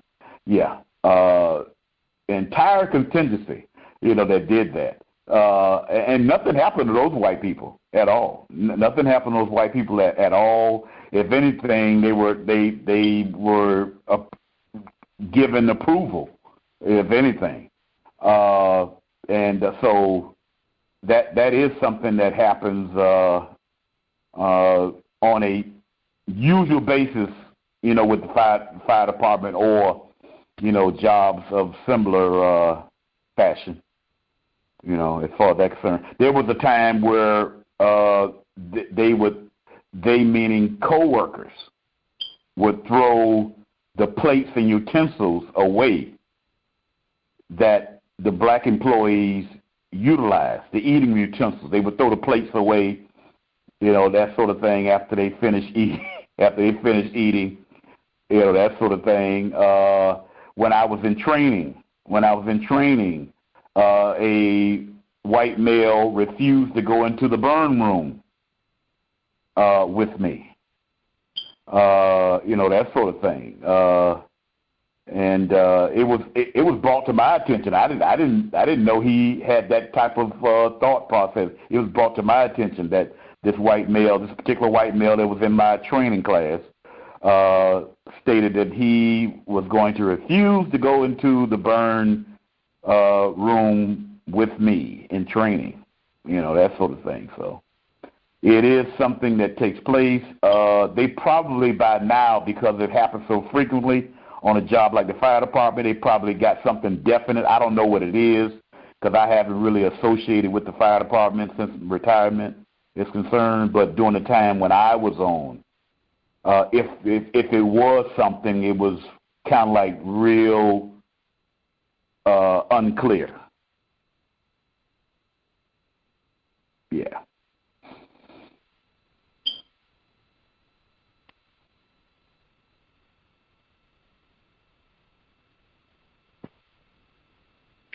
Much obliged, retired firefighter. Uh, oh, yes, ma'am. We can hear you. Okay, great. I'm gonna get this in before I have to walk in because I'm actually at work. Um, first, I do apologize, you all, that whenever I try to chime in, the service drops. I know it kind of diminishes the integrity of the recording, so I do apologize and acknowledge that. To answer your question, is there an official policy? I will look at that tonight. I'm going to see if there's something like in writing that addresses that. But my official code has always been and will always be. This is not my first time in mental health. I've also worked with IDD folks, uh, individuals who are intellectually and developmentally disabled. I have also worked with um, elderly patients, especially those who become aggressive with Alzheimer's or dementia. So I've definitely dealt with people who have all white people or people classified as white who have every type of excuse that they would want to have to try to call me a nigger. And I've solidified that code at this job um, one time. And as a healthcare professional, um, I will always do my job. as a healthcare prof- professional, that's my code, that's my work ethic, and I stand by that. There's a lot that happens in caring in caregiving professions that's not necessarily my job. And the minute you call me a nigger, all of that is over. I will do my job. That's what they pay me to do. But anything and any anything and everything that might be considered extra is out. And I don't care. That's for my mental health, that's for my well being, that's for my integrity and my self respect. So that is my official code. And uh yeah, that's all. Thanks.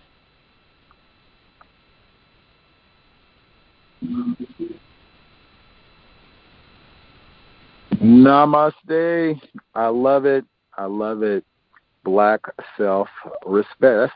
Walter Beach the third. He won a Super Bowl championship. He was a guest on the program twice. Uh, it sounds like he didn't get too much brain damage somehow because he said, "Cut it at the knees." First time, last time. Sounding just like Mr. Fuller. You got one time. That's another speech you can already have together. They're going to call you a Negro on the job. But that I do say that's a good one for any folks. Cause like I said, I think I have. If I had known we were going to talk about all this today, I would have thought about it and went back to make sure. But I think I worked uh, on at least one job because I worked with little folks. Told you I worked in the school system in California. I think we had a code on that about what you're supposed to do, what you're supposed to uh, say, and you know, all of that, be professional, that sort of thing. Can't respond. Can't let them, you know, show that it upsets you or bothers you or anything because they might call you a nigger. Uh, let's see. Other folks, like I said, if we, you have commentary, burnout for sure. Feel free to dial in, and or if you work in one of those fields where you might work with a client population where they might claim, oh, I got a little bit of dementia or something, so I might, you know, slip and have to call you a Negro once every week or so. Uh, if you have a code on that, have had that happen to you, and have figured out, hey, this is the best way to deal with that, feel free to share. The number again is 720-716-7300. The code 564943 pound. Press star six one if you would like to participate. Others that we have not heard from.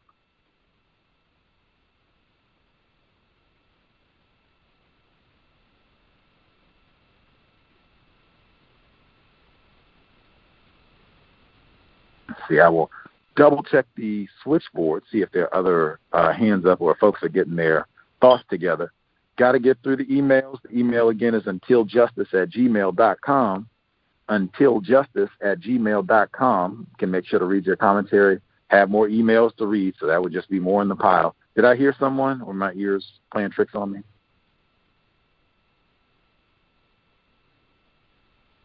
Oh no, I, I was I was I was uh I was just kind of like snickering to myself because I'm reminded of a uh, a, a, uh, a situation to whereas uh, one of my fellow coworkers uh, that uh, did work with me on and off the job uh, at one point in time, uh, I think was insulted in some kind of way by a white person, and uh, he uh, uh, was forcibly evacuated out the doors of the of the rescue truck by force.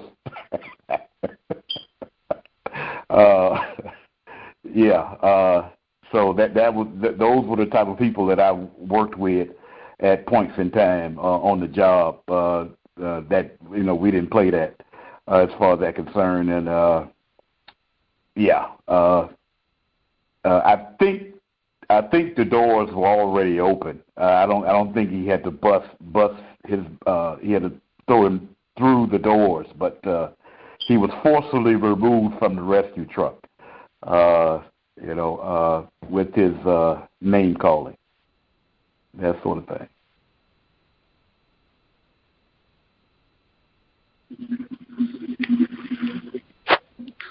Sound like black self-respect to me. Like uh, some folks got a rule calling man. Like uh, some people take that thing quite serious. Get in there and just calling people, you know, all kinds of things. Like might be consequences for that. So I've said that before. They got natural consequences in the real world. So you got to be careful about how you talk to folks. Um, yeah, I love it. Black self-respect. Uh, let's see. Oh, I got the rest of the emails. I did not check the switchboard, but I did get the email. So let's keep rolling through those. Make sure I nab all of those today. Let's see. Uh, lots of black females uh, wrote in. We continue. Different black female from the other folks who wrote in. Uh, hello, today they held a meeting about COVID 19 and racism. What a combination. To sum it up, white people know racism kills black people. They are very much so well aware, according to their words in this meeting, racism leads to high blood pressure. Uh oh. Unhealthy coping mechanisms such as drinking and unhealthy eating and weakened immune systems, essentially all of the physical effects of experiencing trauma frequently. I'm sure you won't be surprised that there was no solution for these problems. Instead, they made the excuse that they couldn't detect that they couldn't detect these things without information. They need data to do anything. I also noticed they kept using the terms people of color, and when they would break it down, they would say black, Hispanic, Alaskan, Indian, and indigenous. So when they would compare the health disparities in their words, they would say, they would say, in uh, uh, they would say people of color, black, Hispanic, Alaskan, Indian, indigenous, compared to whites and Asians. Are they expanding who is considered a white person? Question. Just an observation. Also, you had the interview with the white person about climate and racism, Jeremy Hoffman. Uh, that was Monday, I think, this week, Monday. Uh, they did state in the meeting they are aware that places where black people live don't have much, if any, green space, so they can't work out or de stress, and the lack of green space increases household contaminants that cause respiratory illnesses. I have no idea why this would be discussed in a workplace environment. This is why I say, like, if this type of thing is happening in your workplace, do not feel like, oh, yes, this is my time to get up and show everything that I've learned. Not at all. I would sit back and just observe. Number one, clearly, white people are not ignorant about racism. That is a lot of detailed information that they have. Number two, once we get through all of this, and yes, the poor and bedraggled and respiratory infected Negro, what should be done about all that? Oh, we didn't we didn't have time for all that. We just gonna do a little of this and then go out and get coffee. But we wanted you to be aware of the plight of the Negro.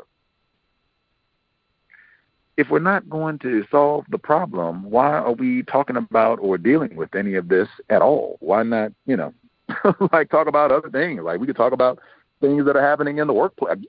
Why can we all get a raise?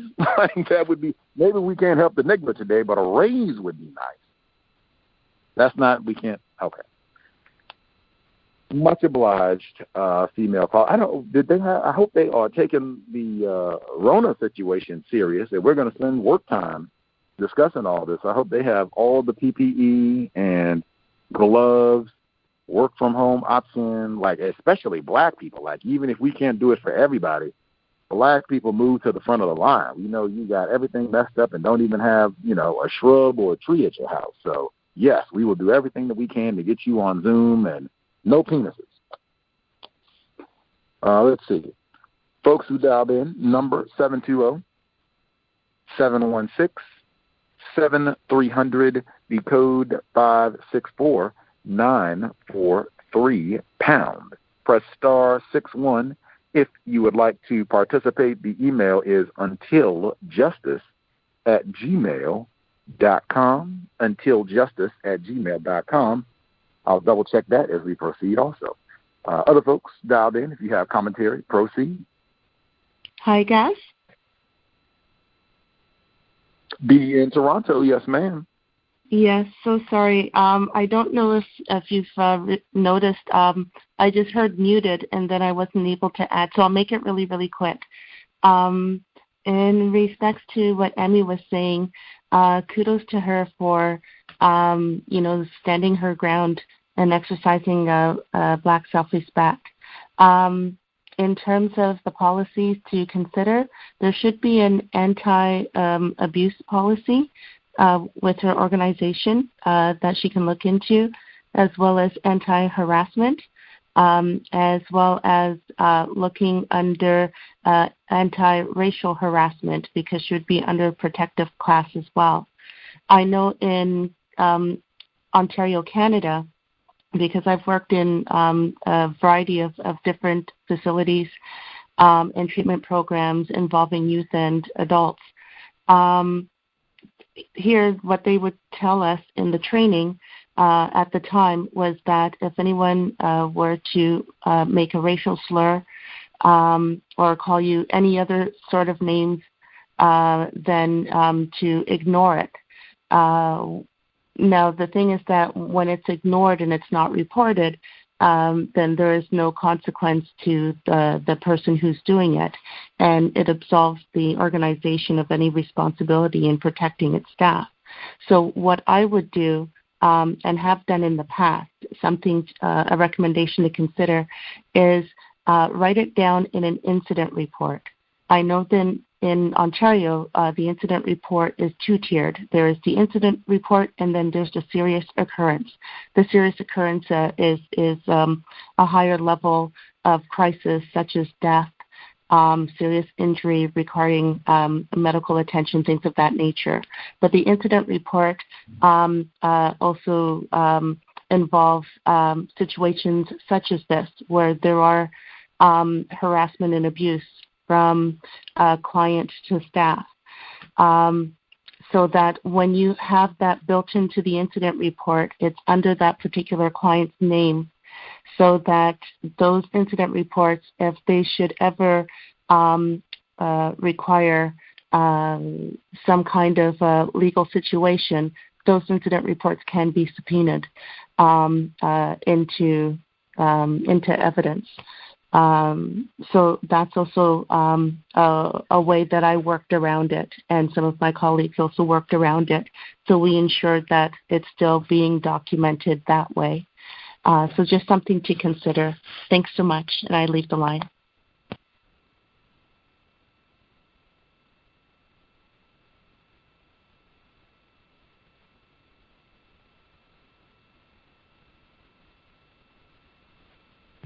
Much obliged, B in Toronto. We got folks with the skillful use of the incident report.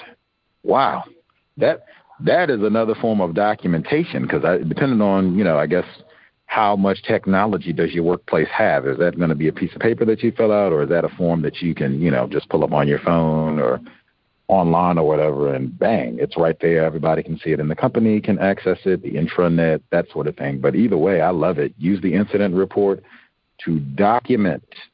That can be a means of keeping yourself safe or whatever it is. Incident. We've had a number of folks, B and Emmy, I think even some other people who were doing just that. I'm going to stack these incident reports to the ceiling so that if something does happen, I'm like, wow, I was about to say that uh this old Emmy is irresponsible and she's not even paying attention. We got children that are molesting each other, calling each other niggers, and she's not even uh, appropriately attending the staff. But it looks like we've got a stack of about 35 incident reports where she keeps saying that she is out of ratio and that we don't have adequate staffing. Seems like she's been saying this for about 35 of it's going on for a few months. Uh, is it any way we can get staffing resolved? It seems that she also has acknowledged that there's a problem. Those incident reports just document, document. It can be grand, any of that. They're calling you a nigger or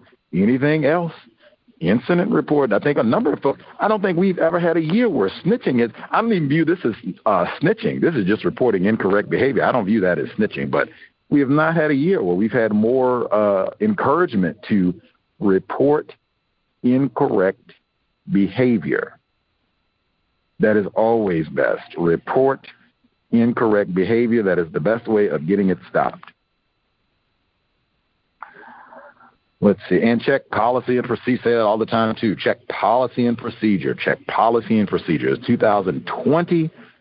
Many, many workplaces, even, you know, that they're getting rid of white privilege at the federal level, many, many workplaces have explicit policies about that sort of thing now. You cannot just run willy nilly in the workplace saying anything to anybody. They have will have explicit sections sections and language about that. What your response is supposed to be and how that sort of situation is supposed to be handled, the protocol, as they say. So check your policy and procedure. Uh, let's see.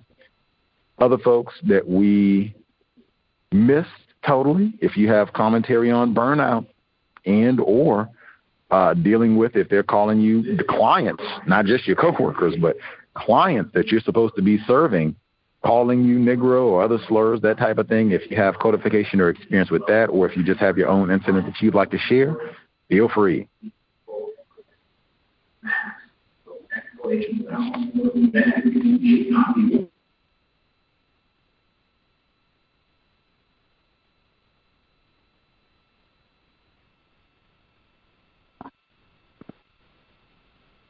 While somebody is thinking about uh, reporting something, uh, I would just include that uh, the fire service uh, uh, has a long-standing history of writing things down, incident reports. Uh, just about everything is uh, uh, written down on what took place during that 24-hour shift, uh, especially on calls. Uh, you know, uh, it, it, that that's you know something that is always is written down. Uh, time, time and time again, uh, uh, employees uh, with the fire service are called in as witnesses in, into court, you know, also, and uh, that paperwork goes along with that person as far as uh, incidents and that sort of thing, and uh, that was also an inspiring thing for me to do for myself personally on the on the job since since uh, the fire service, you know, they have log books that goes back to, you know, 20, 30 years in some cases uh, when I was on uh, uh, of every shift on what took place during that day, that 24-hour shift. So certainly that that's something that uh, one should do individually on the job. You know, just you know, go and buy you one of one one of those type of uh, uh, notebooks and because uh, they they actually, you know, you can go to the drugstore or something like that and find a notebook that basically is for that purpose. Uh, and uh, just keep just daily, you know, log in yourself, log in your own, per, have your own personal log. It'd be quite handy if you ever get called in on some sort of meeting of some type, whatever it is. Uh, it can be about you personally, about about something that uh, you were supposed to be a witness on uh, itself, and you would have you would have your notes, time, date, you know that sort of thing, and uh, details of what took place. Very important.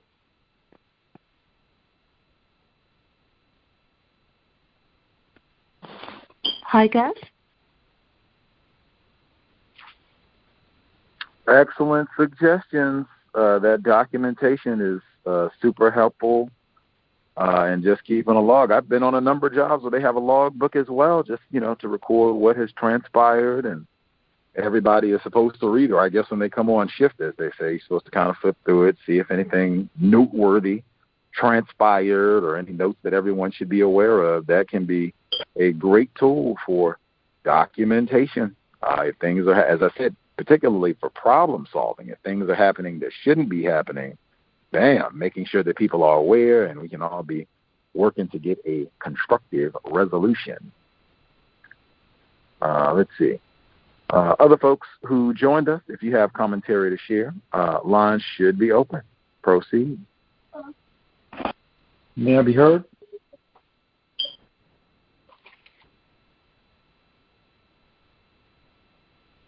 May I be heard? I heard you. Oh, I wasn't sure if anybody could hear me. Yes, um, hear you.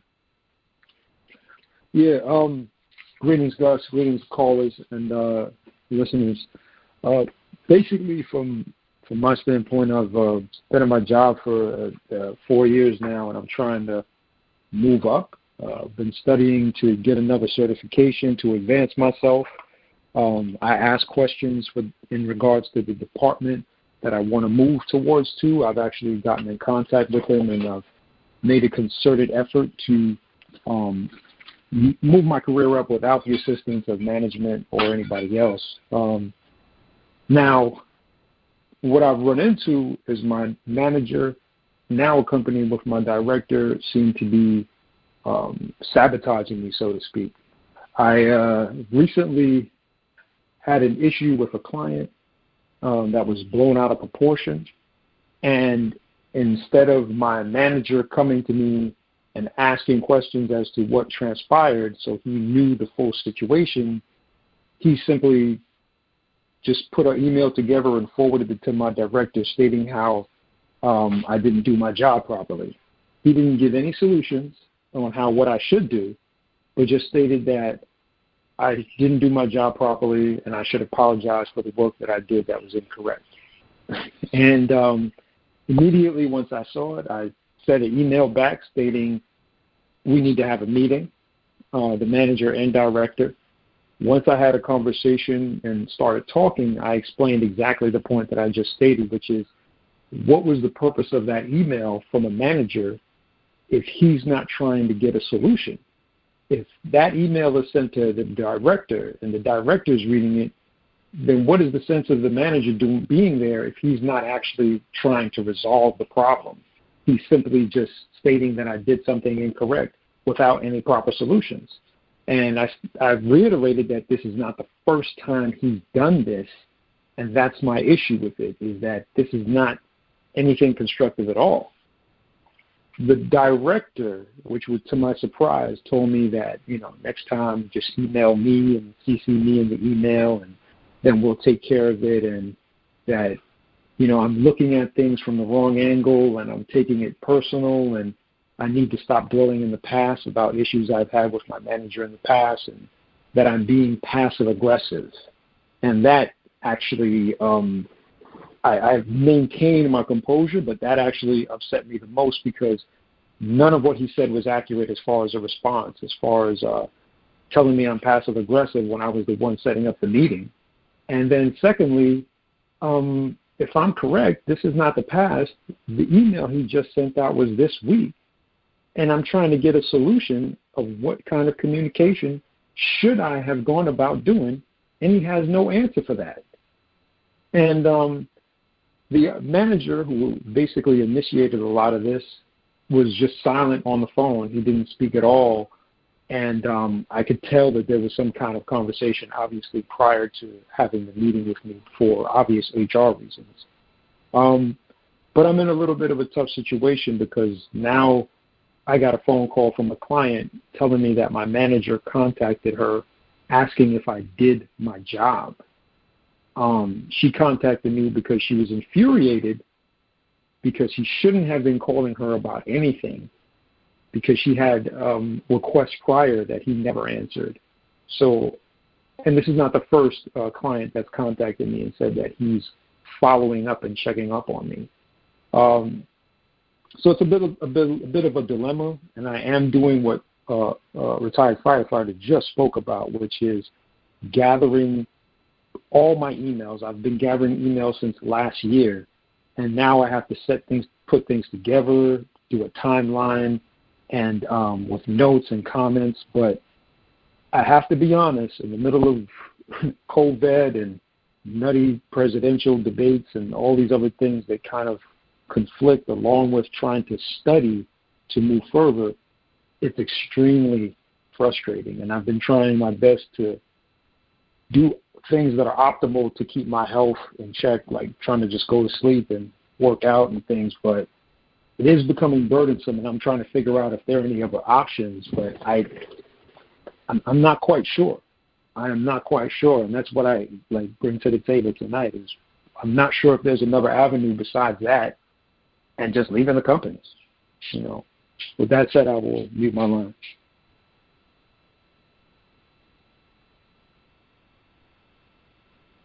Hmm. Much obliged, sir. Uh, I burn out. Wow. Um, those type of situations, uh, and, and I've seen that consistently myself. Uh, I've experienced it personally, where there's some sort of charge or accusation that you did something incorrect. And as opposed to even number one, what what they say with the cliche that's supposed to apply, uh, innocent until proven guilty. We don't have to say that because this isn't a criminal matter, I don't think but they could at least like, oh, well, let's investigate. As you said, let's let's see what happened. Let's all come and and sit down and see if we did something wrong. We'll figure it out. Could be a teachable moment. That's another one they use. We'll we'll figure it out and we'll make sure that everybody's on the same page about what's supposed to be done, and we'll we'll do our inquiry to even see if this charge is true. Because it might be, you know, that happens too. We get false accusations. Oh no, no, no. We don't do any of that. We skip the whole due process component and skip right to let's email the most powerful white person we can find and let them know what a no count coon uh, this is. And this scoundrel just messed over our cut. And I mean, it's like, well, wait a minute. Like, what? What did I do wrong? like, let's get to that first. We can't even slow down. What did I do? In, like, let's make sure that I'm not committing the same error. If I did do something wrong, let me get a chance to go. No, no, no, no, no. He just go and oh, he's a no. I can't believe it. It's disgraceful. No problem. So maybe it's a training issue. They have that happen sometimes where I've seen that where a white person goes out and does something wrong, and it's oh, this is a training problem. We'll get you retrained. They don't even did they come to you and offer any retraining? Maybe you you know need to we need to get you a little bit more training. It's been stressful with the Rona. Was training offered? Not at all. The the the issue that I really take is the fact that there was another. Basically, I spoke to another non-white, uh, a black male in my group. The majority of my group is white, and um, so-called white. And the interesting thing that occurred was, I went around asking other workers, saying, out of the eight, are you having the same problem? Have you seen this? Have you had emails like this forwarded to the director? And they all come back and say no, except for the other black male. He literally said to me, Oh, I get that all the time. That's the first time you're getting it? And I said, Wait a minute, you haven't told me that you've been getting these emails. And then he said, No, well, you know, what, are you going to do? You know, he's, he's going to keep doing that and trying to undermine you and stuff. And just make sure you uh, have some clients that got your back. That's what his um, thought process on it was. But he's been at the company for over 20 years. He's 60 years old and he has a lot of tenure. I'm not in that same position to do that. So I'm not really keen on that, but I had no idea he was experiencing the same thing. not at all. You know, but I don't think I could bring up race in this scenario because I don't think I'd win that case either.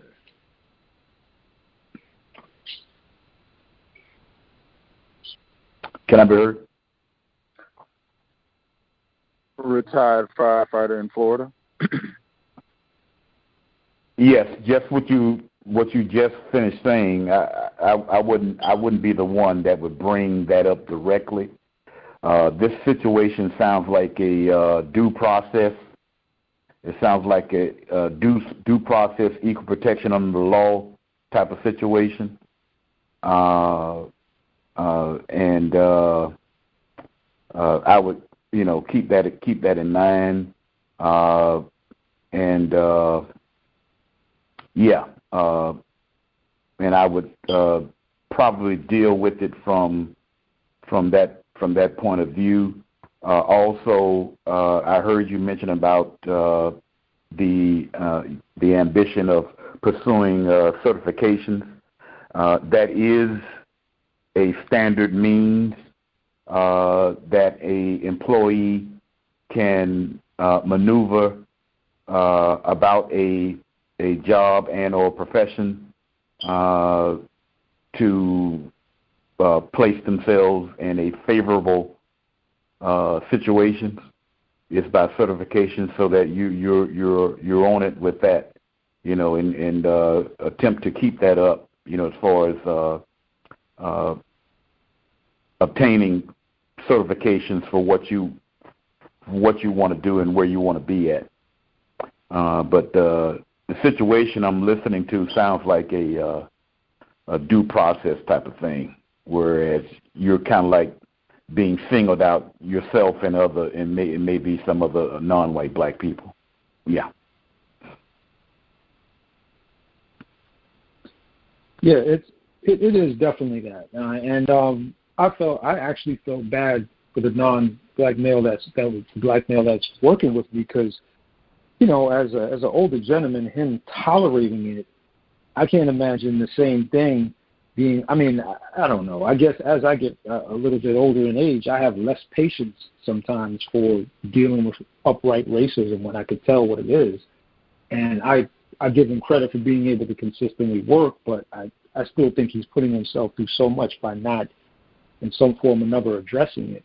But he did give me a bit of advice, um, which I have been working on, which is getting, and basically on the show we've spoken about this prior, which is getting another more powerful white male to tell them, as Trump would say, stand down. And um, I, re- I I have those contacts, and I I was holding back on using them, but I think I may not have another choice. The only issue is once that happens, it'll cause a trigger in the department with the director and the manager, where they'll then really look at me to try to make sure they can um, quote unquote undermine me one way or another.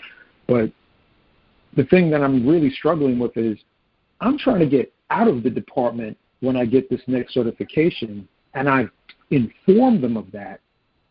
So why are you coming after me? I want to leave. You figured they would do the opposite and leave me alone, but I'm not. That part I'm I'm still confused about, and I don't really I don't really want to get into that discussion with them. Obviously, I'm just trying to again stay the course and keep moving forward with these with these certs. You know.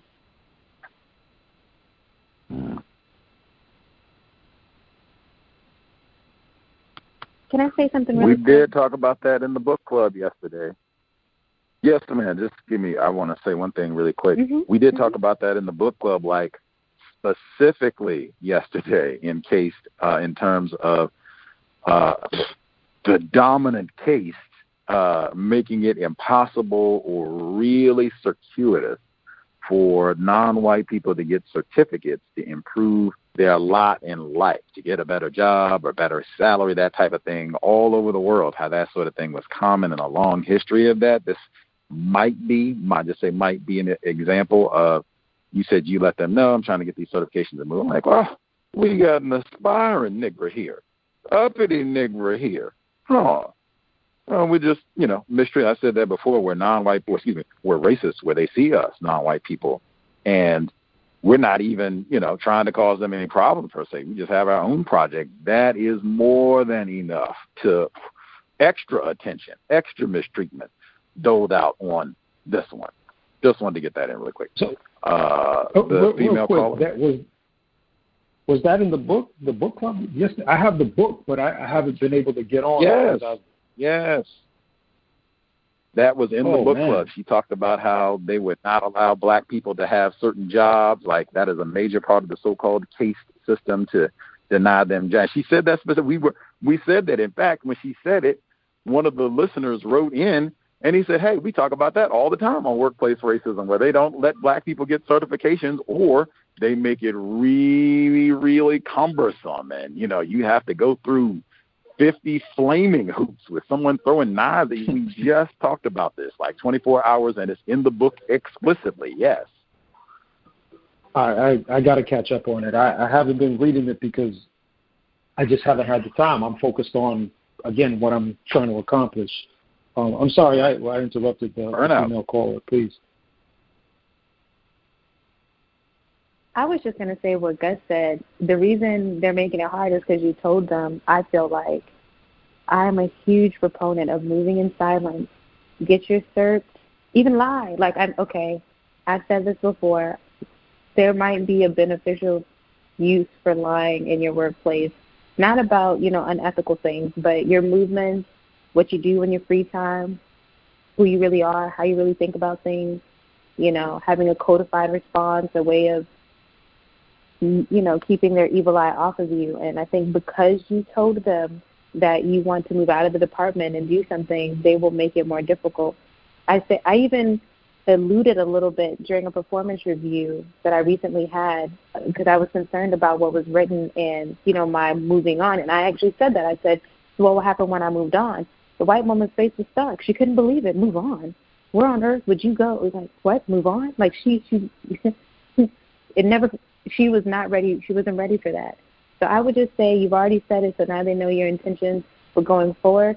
Perhaps be silent. Move in silence and let your success be your noise.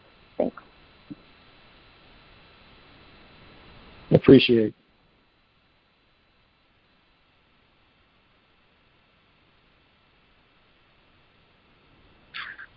I think Yeah, some I- other folks. Much obliged, Emmy. Uh, oh, was that was that someone else? Yes, maybe not. Uh, I was just going to say, much obliged, Emmy. Uh, I think we've had a number of uh, callers, victims of racism, who have talked about being in a workplace setting where, I, hey, hindsight is twenty twenty. We're all still learning, but they think like, dang, maybe I shared a little bit too much information with them. Like, dang, I got to be a little more careful about giving out unnecessary information. And it's it's not like we're telling our whole story, you know, and what have you. It's just basic thing and trying to get a problem solved, like you know. But just being really mindful about that, and particularly anything that is something Negroes are not supposed to be doing. Like I talked about, I think vacations before. I talked about that, vehicles, clothing, a wedding, birth of a new child, uh, anything like that. You, yeah, those are most of the big ones. A new house, anything like that. No, not sharing anything like that at all. like uh, nothing good, nothing excitement, no goals, anything like that. Uh, I mean, just really, I'm washing clothes. That's it. You know, I'm real basic. dude. I'm catching up on sleep. Real basic things. Like nothing like that because we've seen that time and time again. We've had uh, black people who called in and said it was a workplace situation where, oh, I'm about to get married. What? Fired?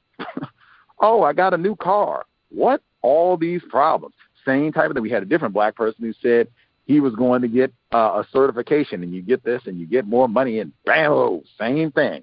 All these difficulties and that type of thing. We had a different black male. It was a certification where the job had agreed if you qualify, if you pass this course of some kind of training, if you pass it, we will reimburse you for the cost of the training. And it was like a, it was not like a cheap thing. It was hundreds of dollars. And he went through, passed with flying colors, and then they didn't reimburse him. Like, oh yeah, we we switched up new new policy. We we can't. uh yeah, we we can't do that anymore. I'm so I'm just congratulations on getting it, but yeah, we can't do it. And it was like they were making snide remarks around it. It was more than just they reneged.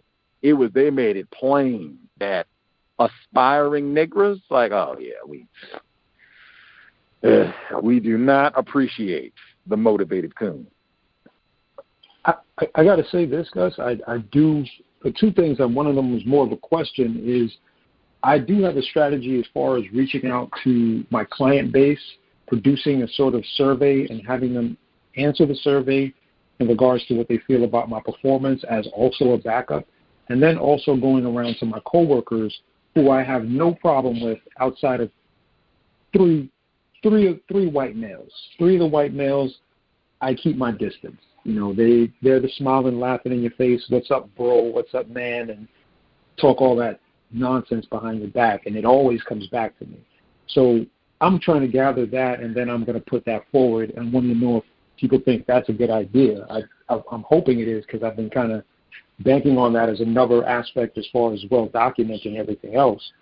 But the other thing is, I do, and I, I don't have. I mean, if you go into my office, you won't know it's my office unless you see the name tag. There are no pictures of me. There's no candy on my table. The only thing that's underneath my table is another pair of shoes. And occasionally, and this was the only mistake that I think I made as far as releasing information about myself, is that I had books at my desk that I was reading. And one of them was The Man Not. And I, oh, I didn't think Lord. about it at the time. Hello? Yeah, I again I, I didn't think about it at the time, but because I had other books that were I had a very well diverse amount of books I'm bringing in. Like I brought in um, um 48 Powers of Law, Robert Greene, and at one point my manager used to come in and go, "Oh wow, you're reading this? Oh, you're reading that?" and and ask and go, "Hey, can I borrow it? I'll bring it back and this and this." And I'm like, "Well, I'm not done with it," you know, type of thing. But those that things like that, I feel like I made mistakes on because I think it revealed a little bit too much, as you as you just as everybody just pointed out. It, I, I did too much by having even just those books there. It, it, it just was a, a bad idea, as well as the release releasing the certificate information I was talking about.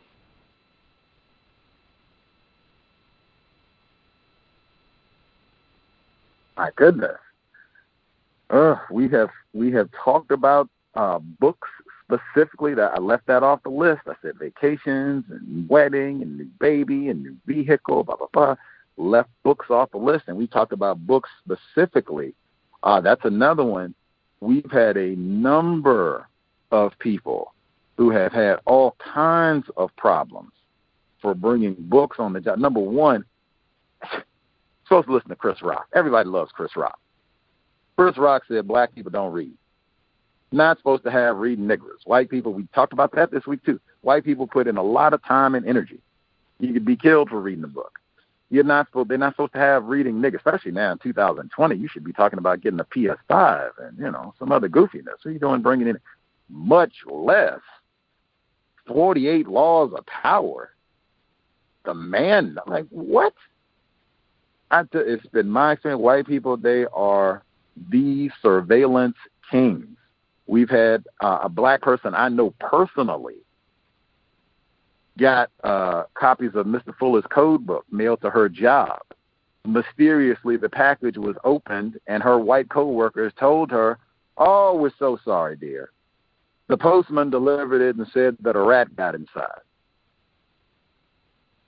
We had different folks who came to work, brought a book, left it at the desk, and the white who came and snatching up, reading all through it once they stepped up. I mean, we just we've had tons of them. I would suggest if you bring books, leave them in the vehicle, leave them in the trunk, in fact, because uh, they might come by and snoop around your vehicle if you got them sitting on the seat.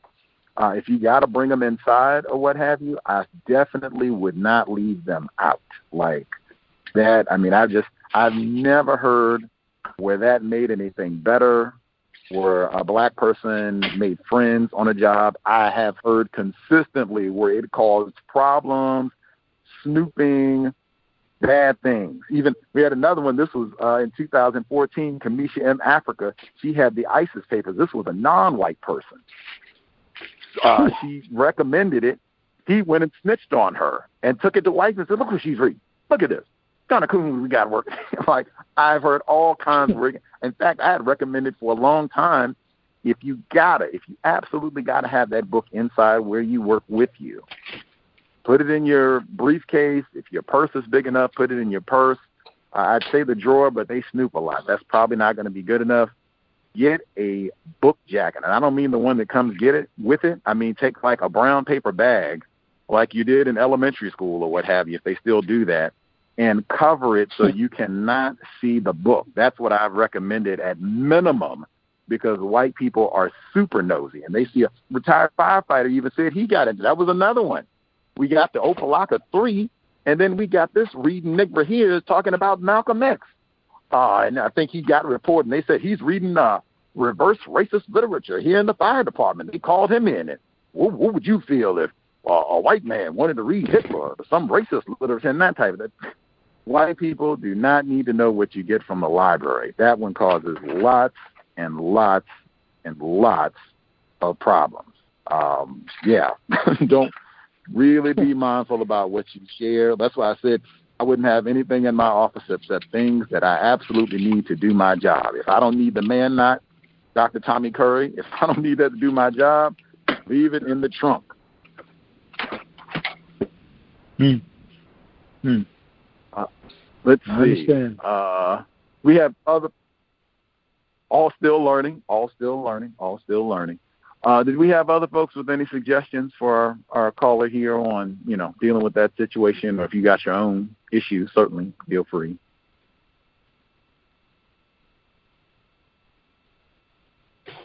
Can I be heard? Just a sec. Oops, I'll wait.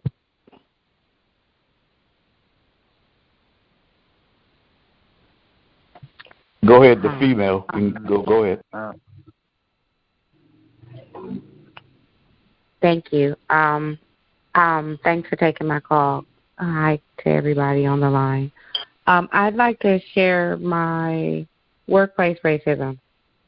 So, um, I have the little, um, I have the two um, children and the same supervisor, the Spanish speaking um, supervisor, and um, I think there's another supervisor too, and then there's a a, a black one. Um, and I found out yesterday that it's a three tier um, supervisor, so it's just three supervisors on one child.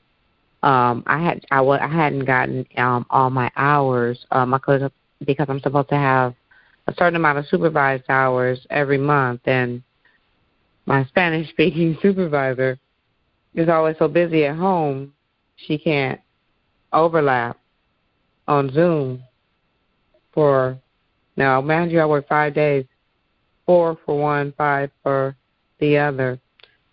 I, I don't know how she's that busy but she's so busy so I got an email saying that um I had I didn't have enough um supervised hours and it was with the supervisor well, you know, the um carbon copy to the supervisor.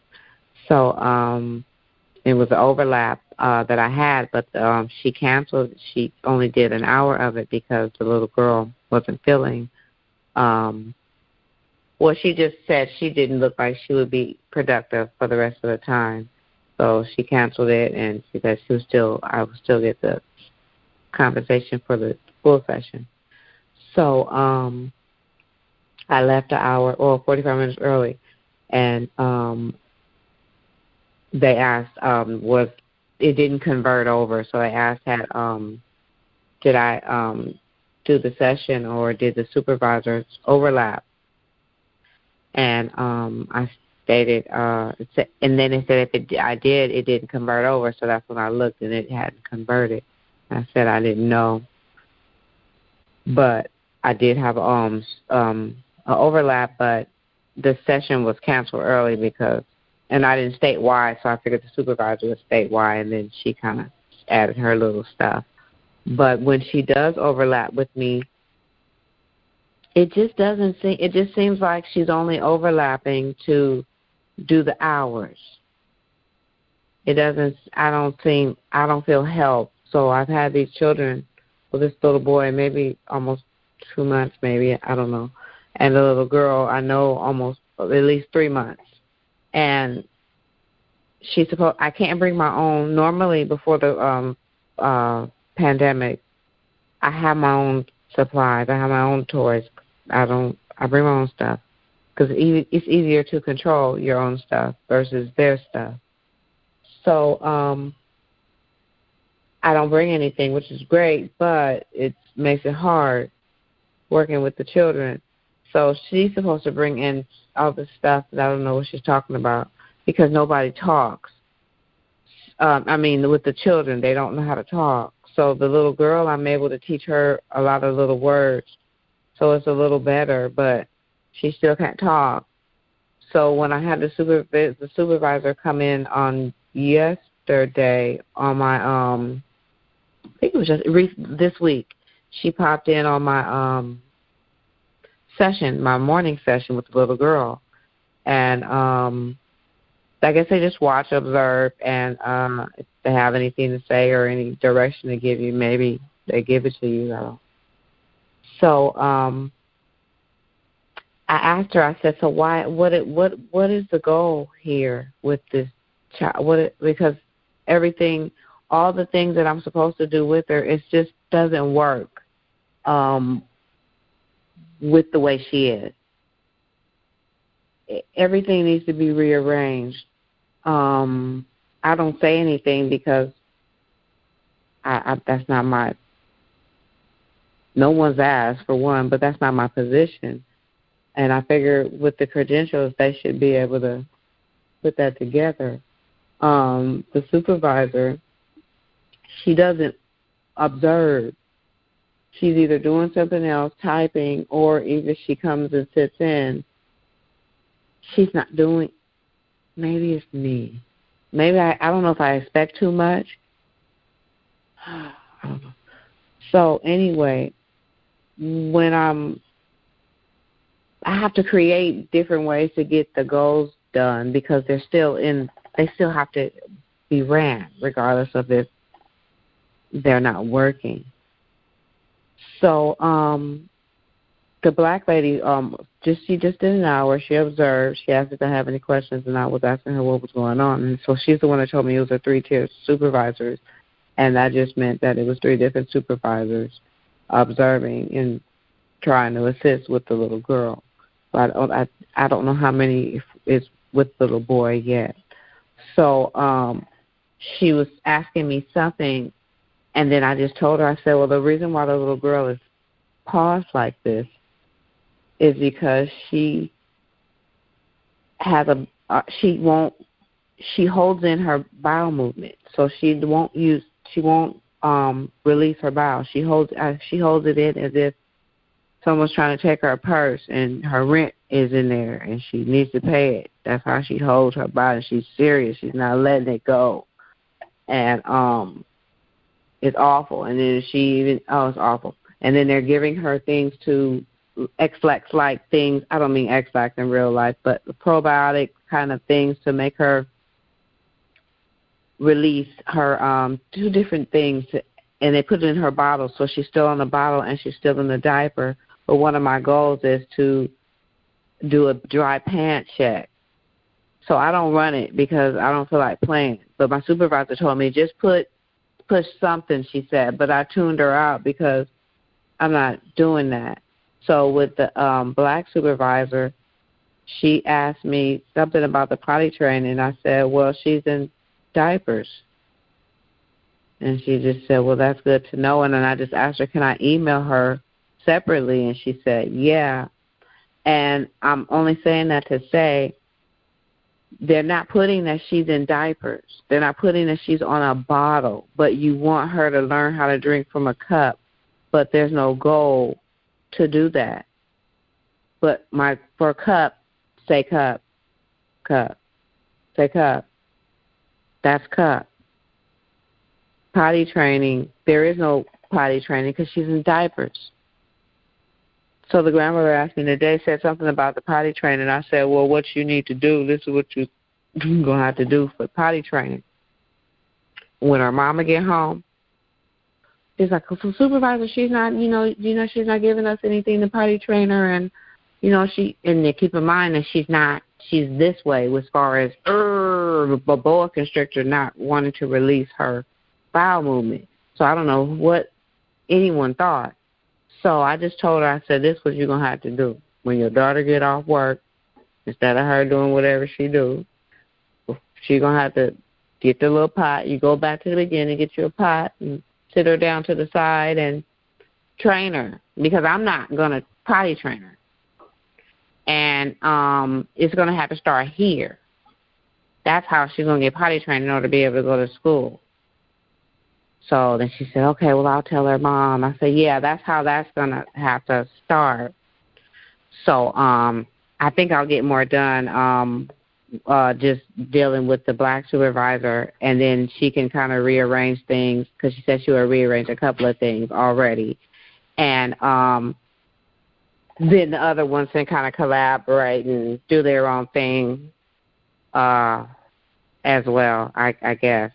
And that's all. And thanks for taking my call. And oh, as far as dealing with people, um, because I used to work with seniors too, and um, I had a couple of um, suspected racist um, senior citizens. And what I do is I'll just two week notice you, but before that, I'll let you know. Um, I'm not rude or just uh, courteous, but um, I'll let you know that I don't, you know, appreciate how you talk to me. I had to tell one guy that you'd speak to me in a property ownership tone, and he's what? Like you speak to me in a property ownership tone. That's not true, and that's BS. And I'm ready to go to sleep. So just that kind of thing. So you just kind of shut it off, and then you don't have that problem. Or well, not with that person. So that's all. And I'll mute my line. And thanks for taking my call.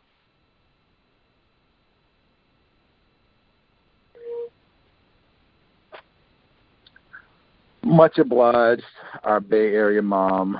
Uh, the air is substantially better up here after the wildfires. I hope it's improved down there too.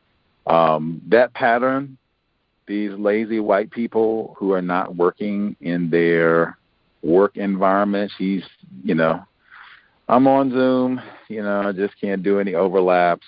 Gotta gotta hang out in my footies, drink my latte on the computer here.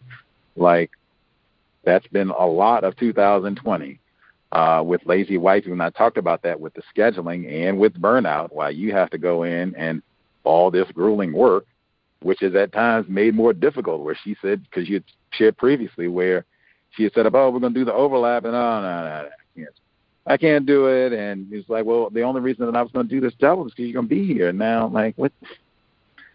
All year long, uh, really, throughout the system of racism, white supremacy, in terms of white people just being trifling and lazy, not working, and then black people, victims of white supremacy, having to do extra work uh, and or having a more difficult situation because of the lazy antics of white people.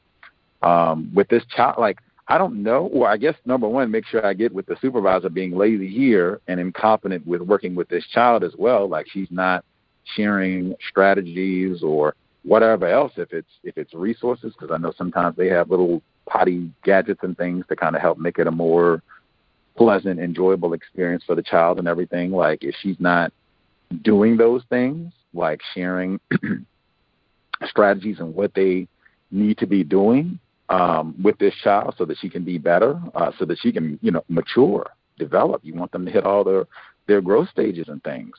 Um, and then it's it also sounds like in addition to this lazy white woman not uh, not giving them proper instructions, proper information, I don't know, it could be that alone, but somehow encouraging this expectation that you will do this. You will do the potty training for the. I mean, we talked about that too. That's mission creep. Now, that's not even why I'm supposed to be here. like, come on like we've had that consistently with these parents where you are come in and it's like they're taking advantage of you, which happens a lot of times with black workers. Like I'm supposed to be here, as I said before, to do A, B, and C. Now I'm we're at Q, R, S, T, U, and added some numbers in. Like, where's the potty training? That's not what I'm supposed to be doing. Nip it in the bud. That's where having black self-respect there to tell her, eh, you all are supposed to be doing this. The supervisor's being negligent in her duties, but she's supposed to be helping with, you know, getting you resources or whatever it is to get a plan together so that we can do this and, and have her make some success there. And same thing she talked about too, if you have to work with elderly clients or whatever it is, and they got whatever excuse that I just got to call you a nigger today. Nip it in the bud. And she said, I'm professional. I don't curse them out. None of that. Just you're going to speak to me in a professional manner.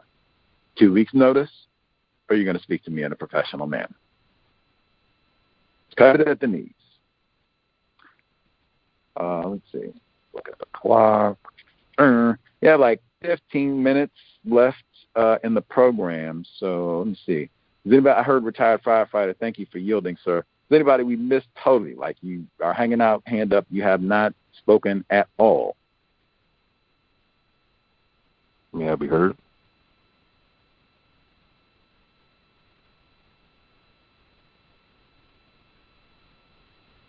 We nabbed everybody. Nobody we missed. May I be heard? Caller in Florida. Yes, sir.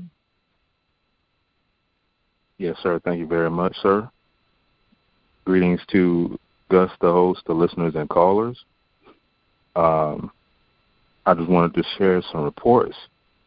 Uh, my first report, it does go on the importance of emailing. I had this situation where I was uh, picking up some files from the child support area, and I was speaking to another victim of racism. And as you say, white people in their nosy intent, trying to figure out what black people are talking about, she interrupts and says, "Oh well, hey, uh, did you get the uh, that next list of, of copies for me, or, or that next list of files for me?" I said, "I believe I did. So, can you show me anything?" So I went into the office and she said, oh, I think it was this one. So I said, just send it to me in an email, right? So I get to the desk. I see, I see the, the email, and these were the files that I just brought back from there. All right, so documentation. I sent back a response. I said, these files have already been delivered thanks, and then I put my name. uh, so that definitely neutralized that situation.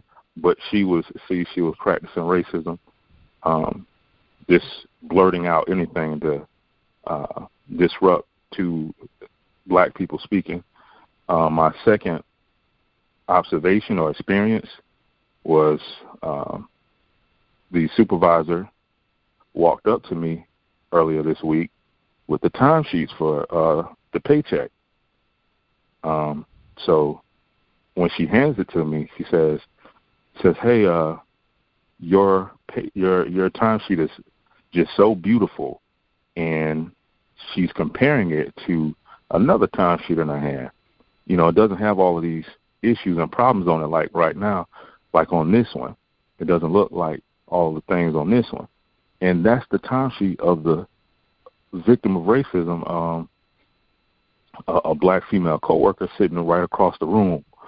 So there it is again, uh, and this is by a different supervisor, trying to cause strife and conflict among victims. So the person didn't respond. I didn't respond. I just said something like thanks and you know, I signed my timesheet, gave it back to her but that was vicious in my opinion, racist too. Um, number three, I got a call from a customer. He was talking about the the felon voting rights in Florida, so I looked up his case, and uh, you know he had some fees. So I guess it was some kind of a, uh, I guess, attachment to the rule or whatever, where if the felons have fees or or um, like uh, costs or whatever on that court case, they may be uh, hindered from voting. So he kind of went on to talk about how DeSantis and his Republican friends are trying to disenfranchise the, the felon vote. And he used the word disenfranchise again. And he says, yeah, you know, the black people, all of the black people, they like the lockup. So you know, I'm, I just listened to like maybe one or two more sentences, uh, and uh, then I got off of the phone with them. So I just basically told him to, I guess, get back in contact with the collections area or, you know, the criminal courthouse supervisor of elections. But they told him that he would be able to vote. So that was one of the calls I got on that. My next one is um, the uh, black female manager uh, strategically entered the room and says, uh, "You know, you guys, we haven't had a powwow in a while." So I said, "Huh, powwow, huh?" So I looked that word up, and I think it's got some Native American association. I just thought it was an interesting term. Uh, you know, I just wanted to get how all of your feelings are given what's been going on the last couple of months, because this is going to be our our new normal for the next couple of months. So I don't know. She was. I think she was probably trying to get my knowledge on things after I sent that email because I still didn't get a response, like a email response, but it's still dated August the 21st. Uh, still going without a response yet. They're just doing other things.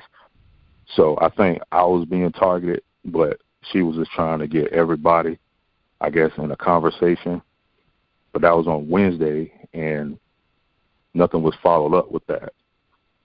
Uh, I was looking through my emails, and there was um, like a word of the day that me and two uh, people from IT, well, they would send me words of the day. I guess they would subscribe to dictionary.com, um, and I found one word that was called lexophile, like a, a use of um, words or a love for words or something like that. And I put that in my save, uh, my save emails because you know I just couldn't remember so many words that they were saying, and I thought it was interesting, like how they have a way of using words like, um, you know, uh, to write with a broken pencil is pointless. You know, they had these all of these kinds of wordsmith examples.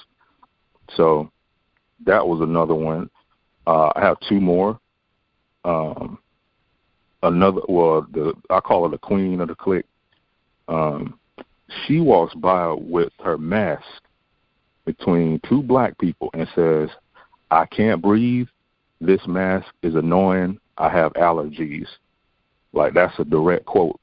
Um, as she was walking out. Uh, and there is a quote from another clique member of Facebook but it wasn't from her. It was uh from another white person that responded to it. It was a a video of it looks like some teenagers looking in a vehicle or trying to break into a vehicle. A white woman says, I let the dogs out, all of them little bastards. And a white male responds, I would have too, but then you will be the bad guy because you let your dogs attack kids that are trying to rob you. White woman says, I'll be that cracker.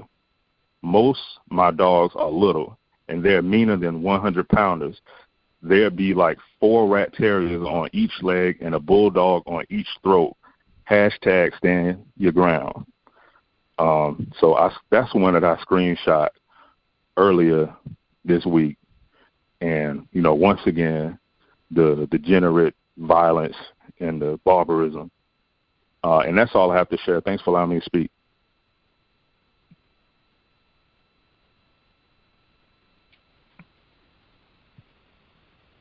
I'm glad we did not have severe computer problems, or at least not severe enough to impede the completion of Romain Gary's White Dog wow, begrudgingly in Gus T top 10, along with The Man Not, although that one is not begrudgingly there. Um, I mean, wow, like the graphic nature of it. I mean, no thought that, you know, maybe I might want to run for president or mayor, governor of Florida one day, and they might want to vet my social media. But like, whoa, what is this here? You're talking about sicking the dogs on the don't know. Like, nope, no shame, no fear. We did the Florida retreat, the Florida, uh, the Cows Counter Racist Yoga Retreat in Florida, which seems like it was about 50 years ago now, but it was at the beginning of this year. We saw the sign, the Florida Cracker. I got the uh, picture on my Facebook page and my phone, no less. Uh, but the Florida Cracker, talking about the proud history of the Florida Cracker. It continues. Even during the Rona, it continues. Uh, let's see. She said on the throat. I mean, let's see. Um, the I can't breathe, that sort of thing. I probably would not have grasped back when I was confused about racism, that sort of deliberate. That's what we talked about this week. The racist jokes and white people deriving entertainment from mocking black people. And there's been lots of examples of black people making little jokes and ditties out of I Can't Breathe, but doing that for years, in fact. This mask, you niggers are annoying. this mask is annoying just like you all. Uh, let's see. We got why are people wearing masks anyway? Just all of the Halloween stuff seems grossly out of place for this year for about a billion different reasons. Anywho, um, the voters down in Florida, I saw a report that that's another one that they've been talking about. That was uh, how Ron DeSantis got in, in, in office, if I remember. That was a big talking point during the election, uh, saying, man, you're trying to turn all these convicts and rapists out and just have them run willy nilly at the ballot box and, and just pick anybody that they want to. Ron DeSantis, current governor, probably one another term or so down there.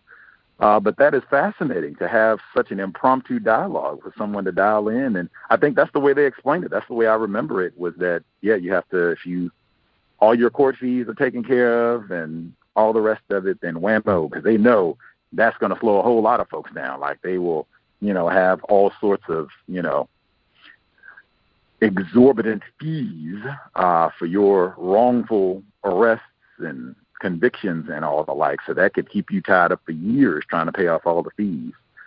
Um, let's see. And incidentally, she said sicking the dogs on children. That was Ferguson. It wasn't just sticking the dogs on black people. It was sicking the dogs on black children exclusively. Uh, let's see. The the timesheets, like the tackiness of racist man, racist woman cannot be like minimized, like something as innocuous as a timesheet. Like just you got it turned in on time, it's complete. All right, we'll get you your your money in the mail, Coon. Nice seeing you. No, no, no, no, no. I got to come and play and under the guise that I'm just going to give you a oh timesheets are beautiful. You did such a great job. Oh, it's just fixed. No, no, no, no. Just to unlike this one over here can't even spell. Just look at this. Ugh. Absolutely disgraceful. My dog could do a better job putting out a time sheet. I mean, look at this. Look at it. Look at it. Look at you to offer a training. Like, consistent. Can't just be thank you for getting your time sheet in. Keep it moving. Social distance. No, no, no. Can't miss out on an opportunity. Even if it's not talking bad about you. I'm gonna give a compliment to you just so that I can talk bad about another black person. doesn't get any better than tacky. That's a sell time too. Not if I'm not even, you know, if you have something nice to say, if it's a compliment, I'm not getting riled up about that either, because that's probably not sincere. Just like the white fellow that was mentioned at the beginning of the program, he said he was sitting there clenching his jaw the whole time. Ugh. Let's see the. uh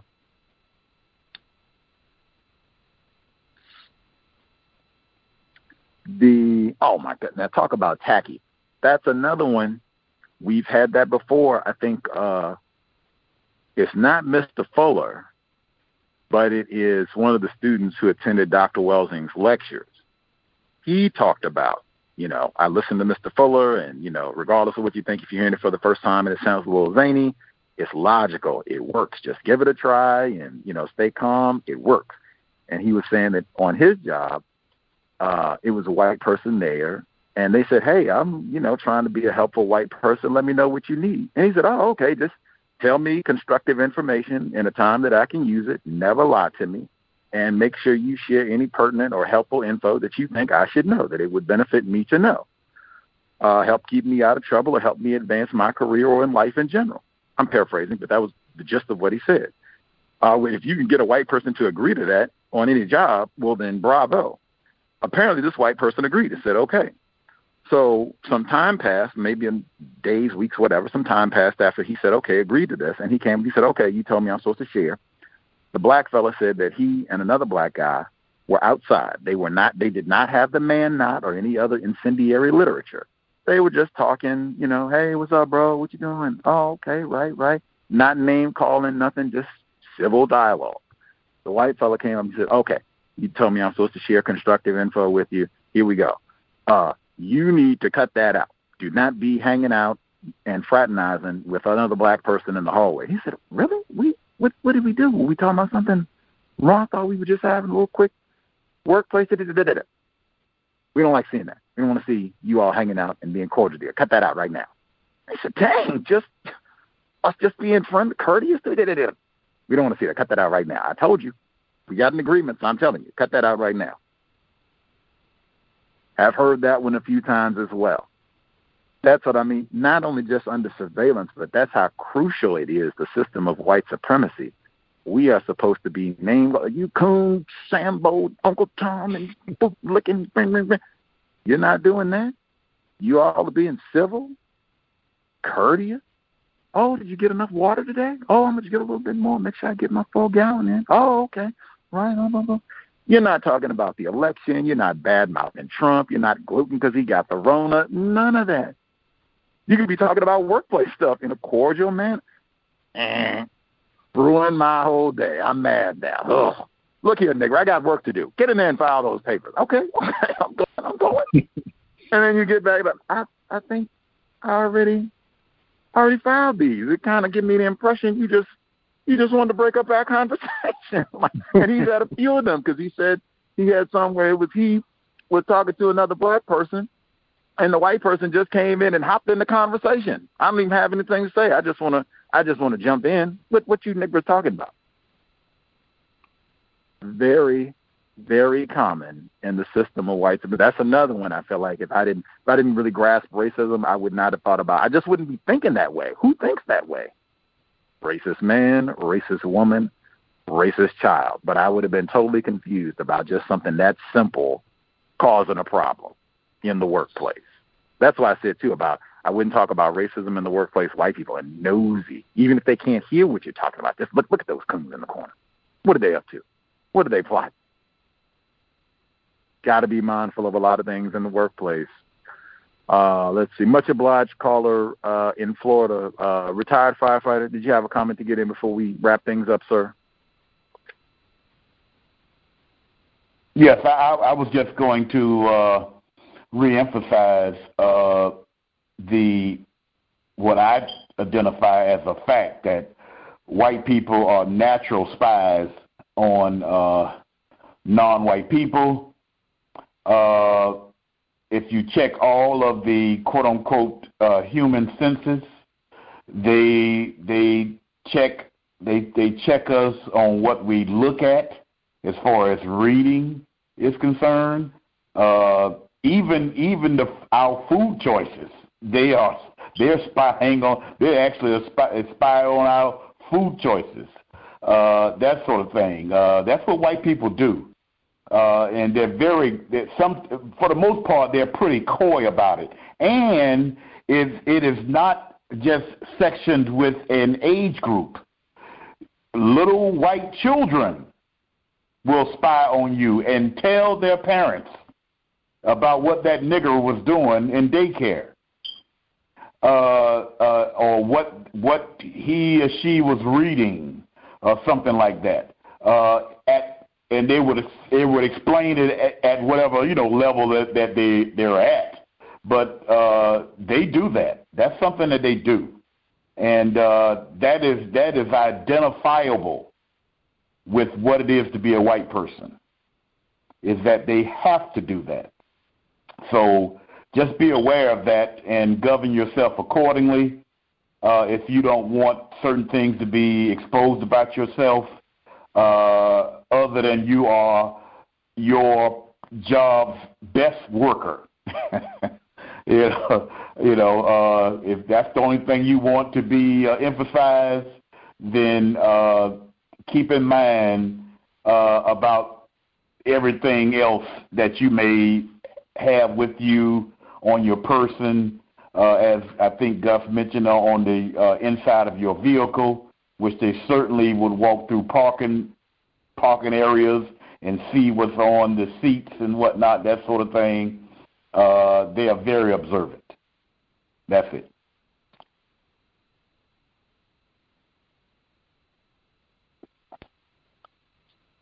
For sure.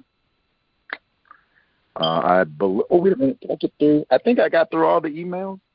I think I got through all the emails. Uh, I double checked and I did not. I would have read it already. I think I got through all the emails. But until justice at gmail dot com.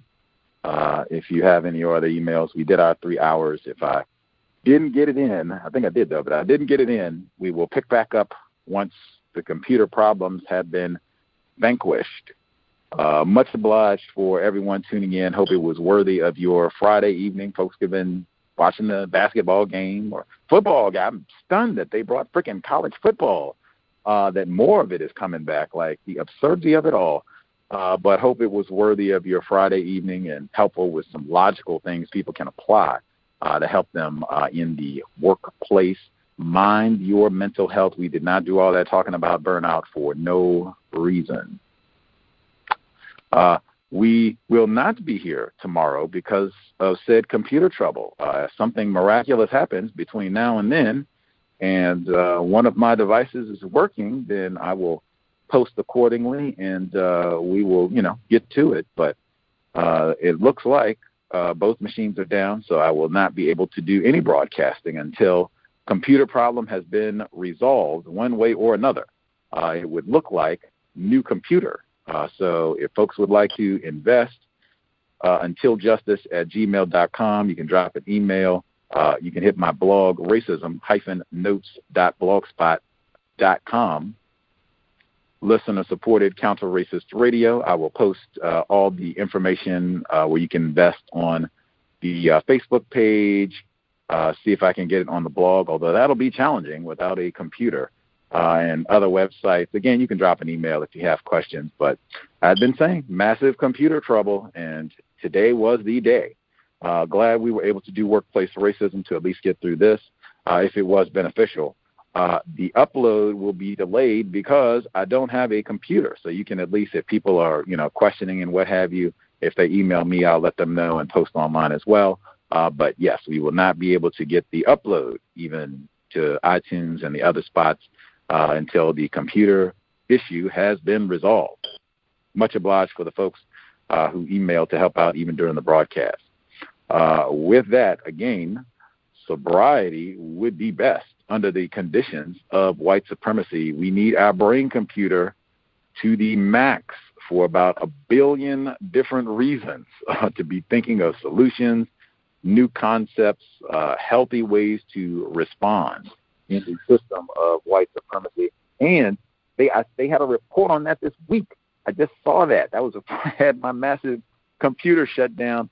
They said that doctors were reporting an uptick in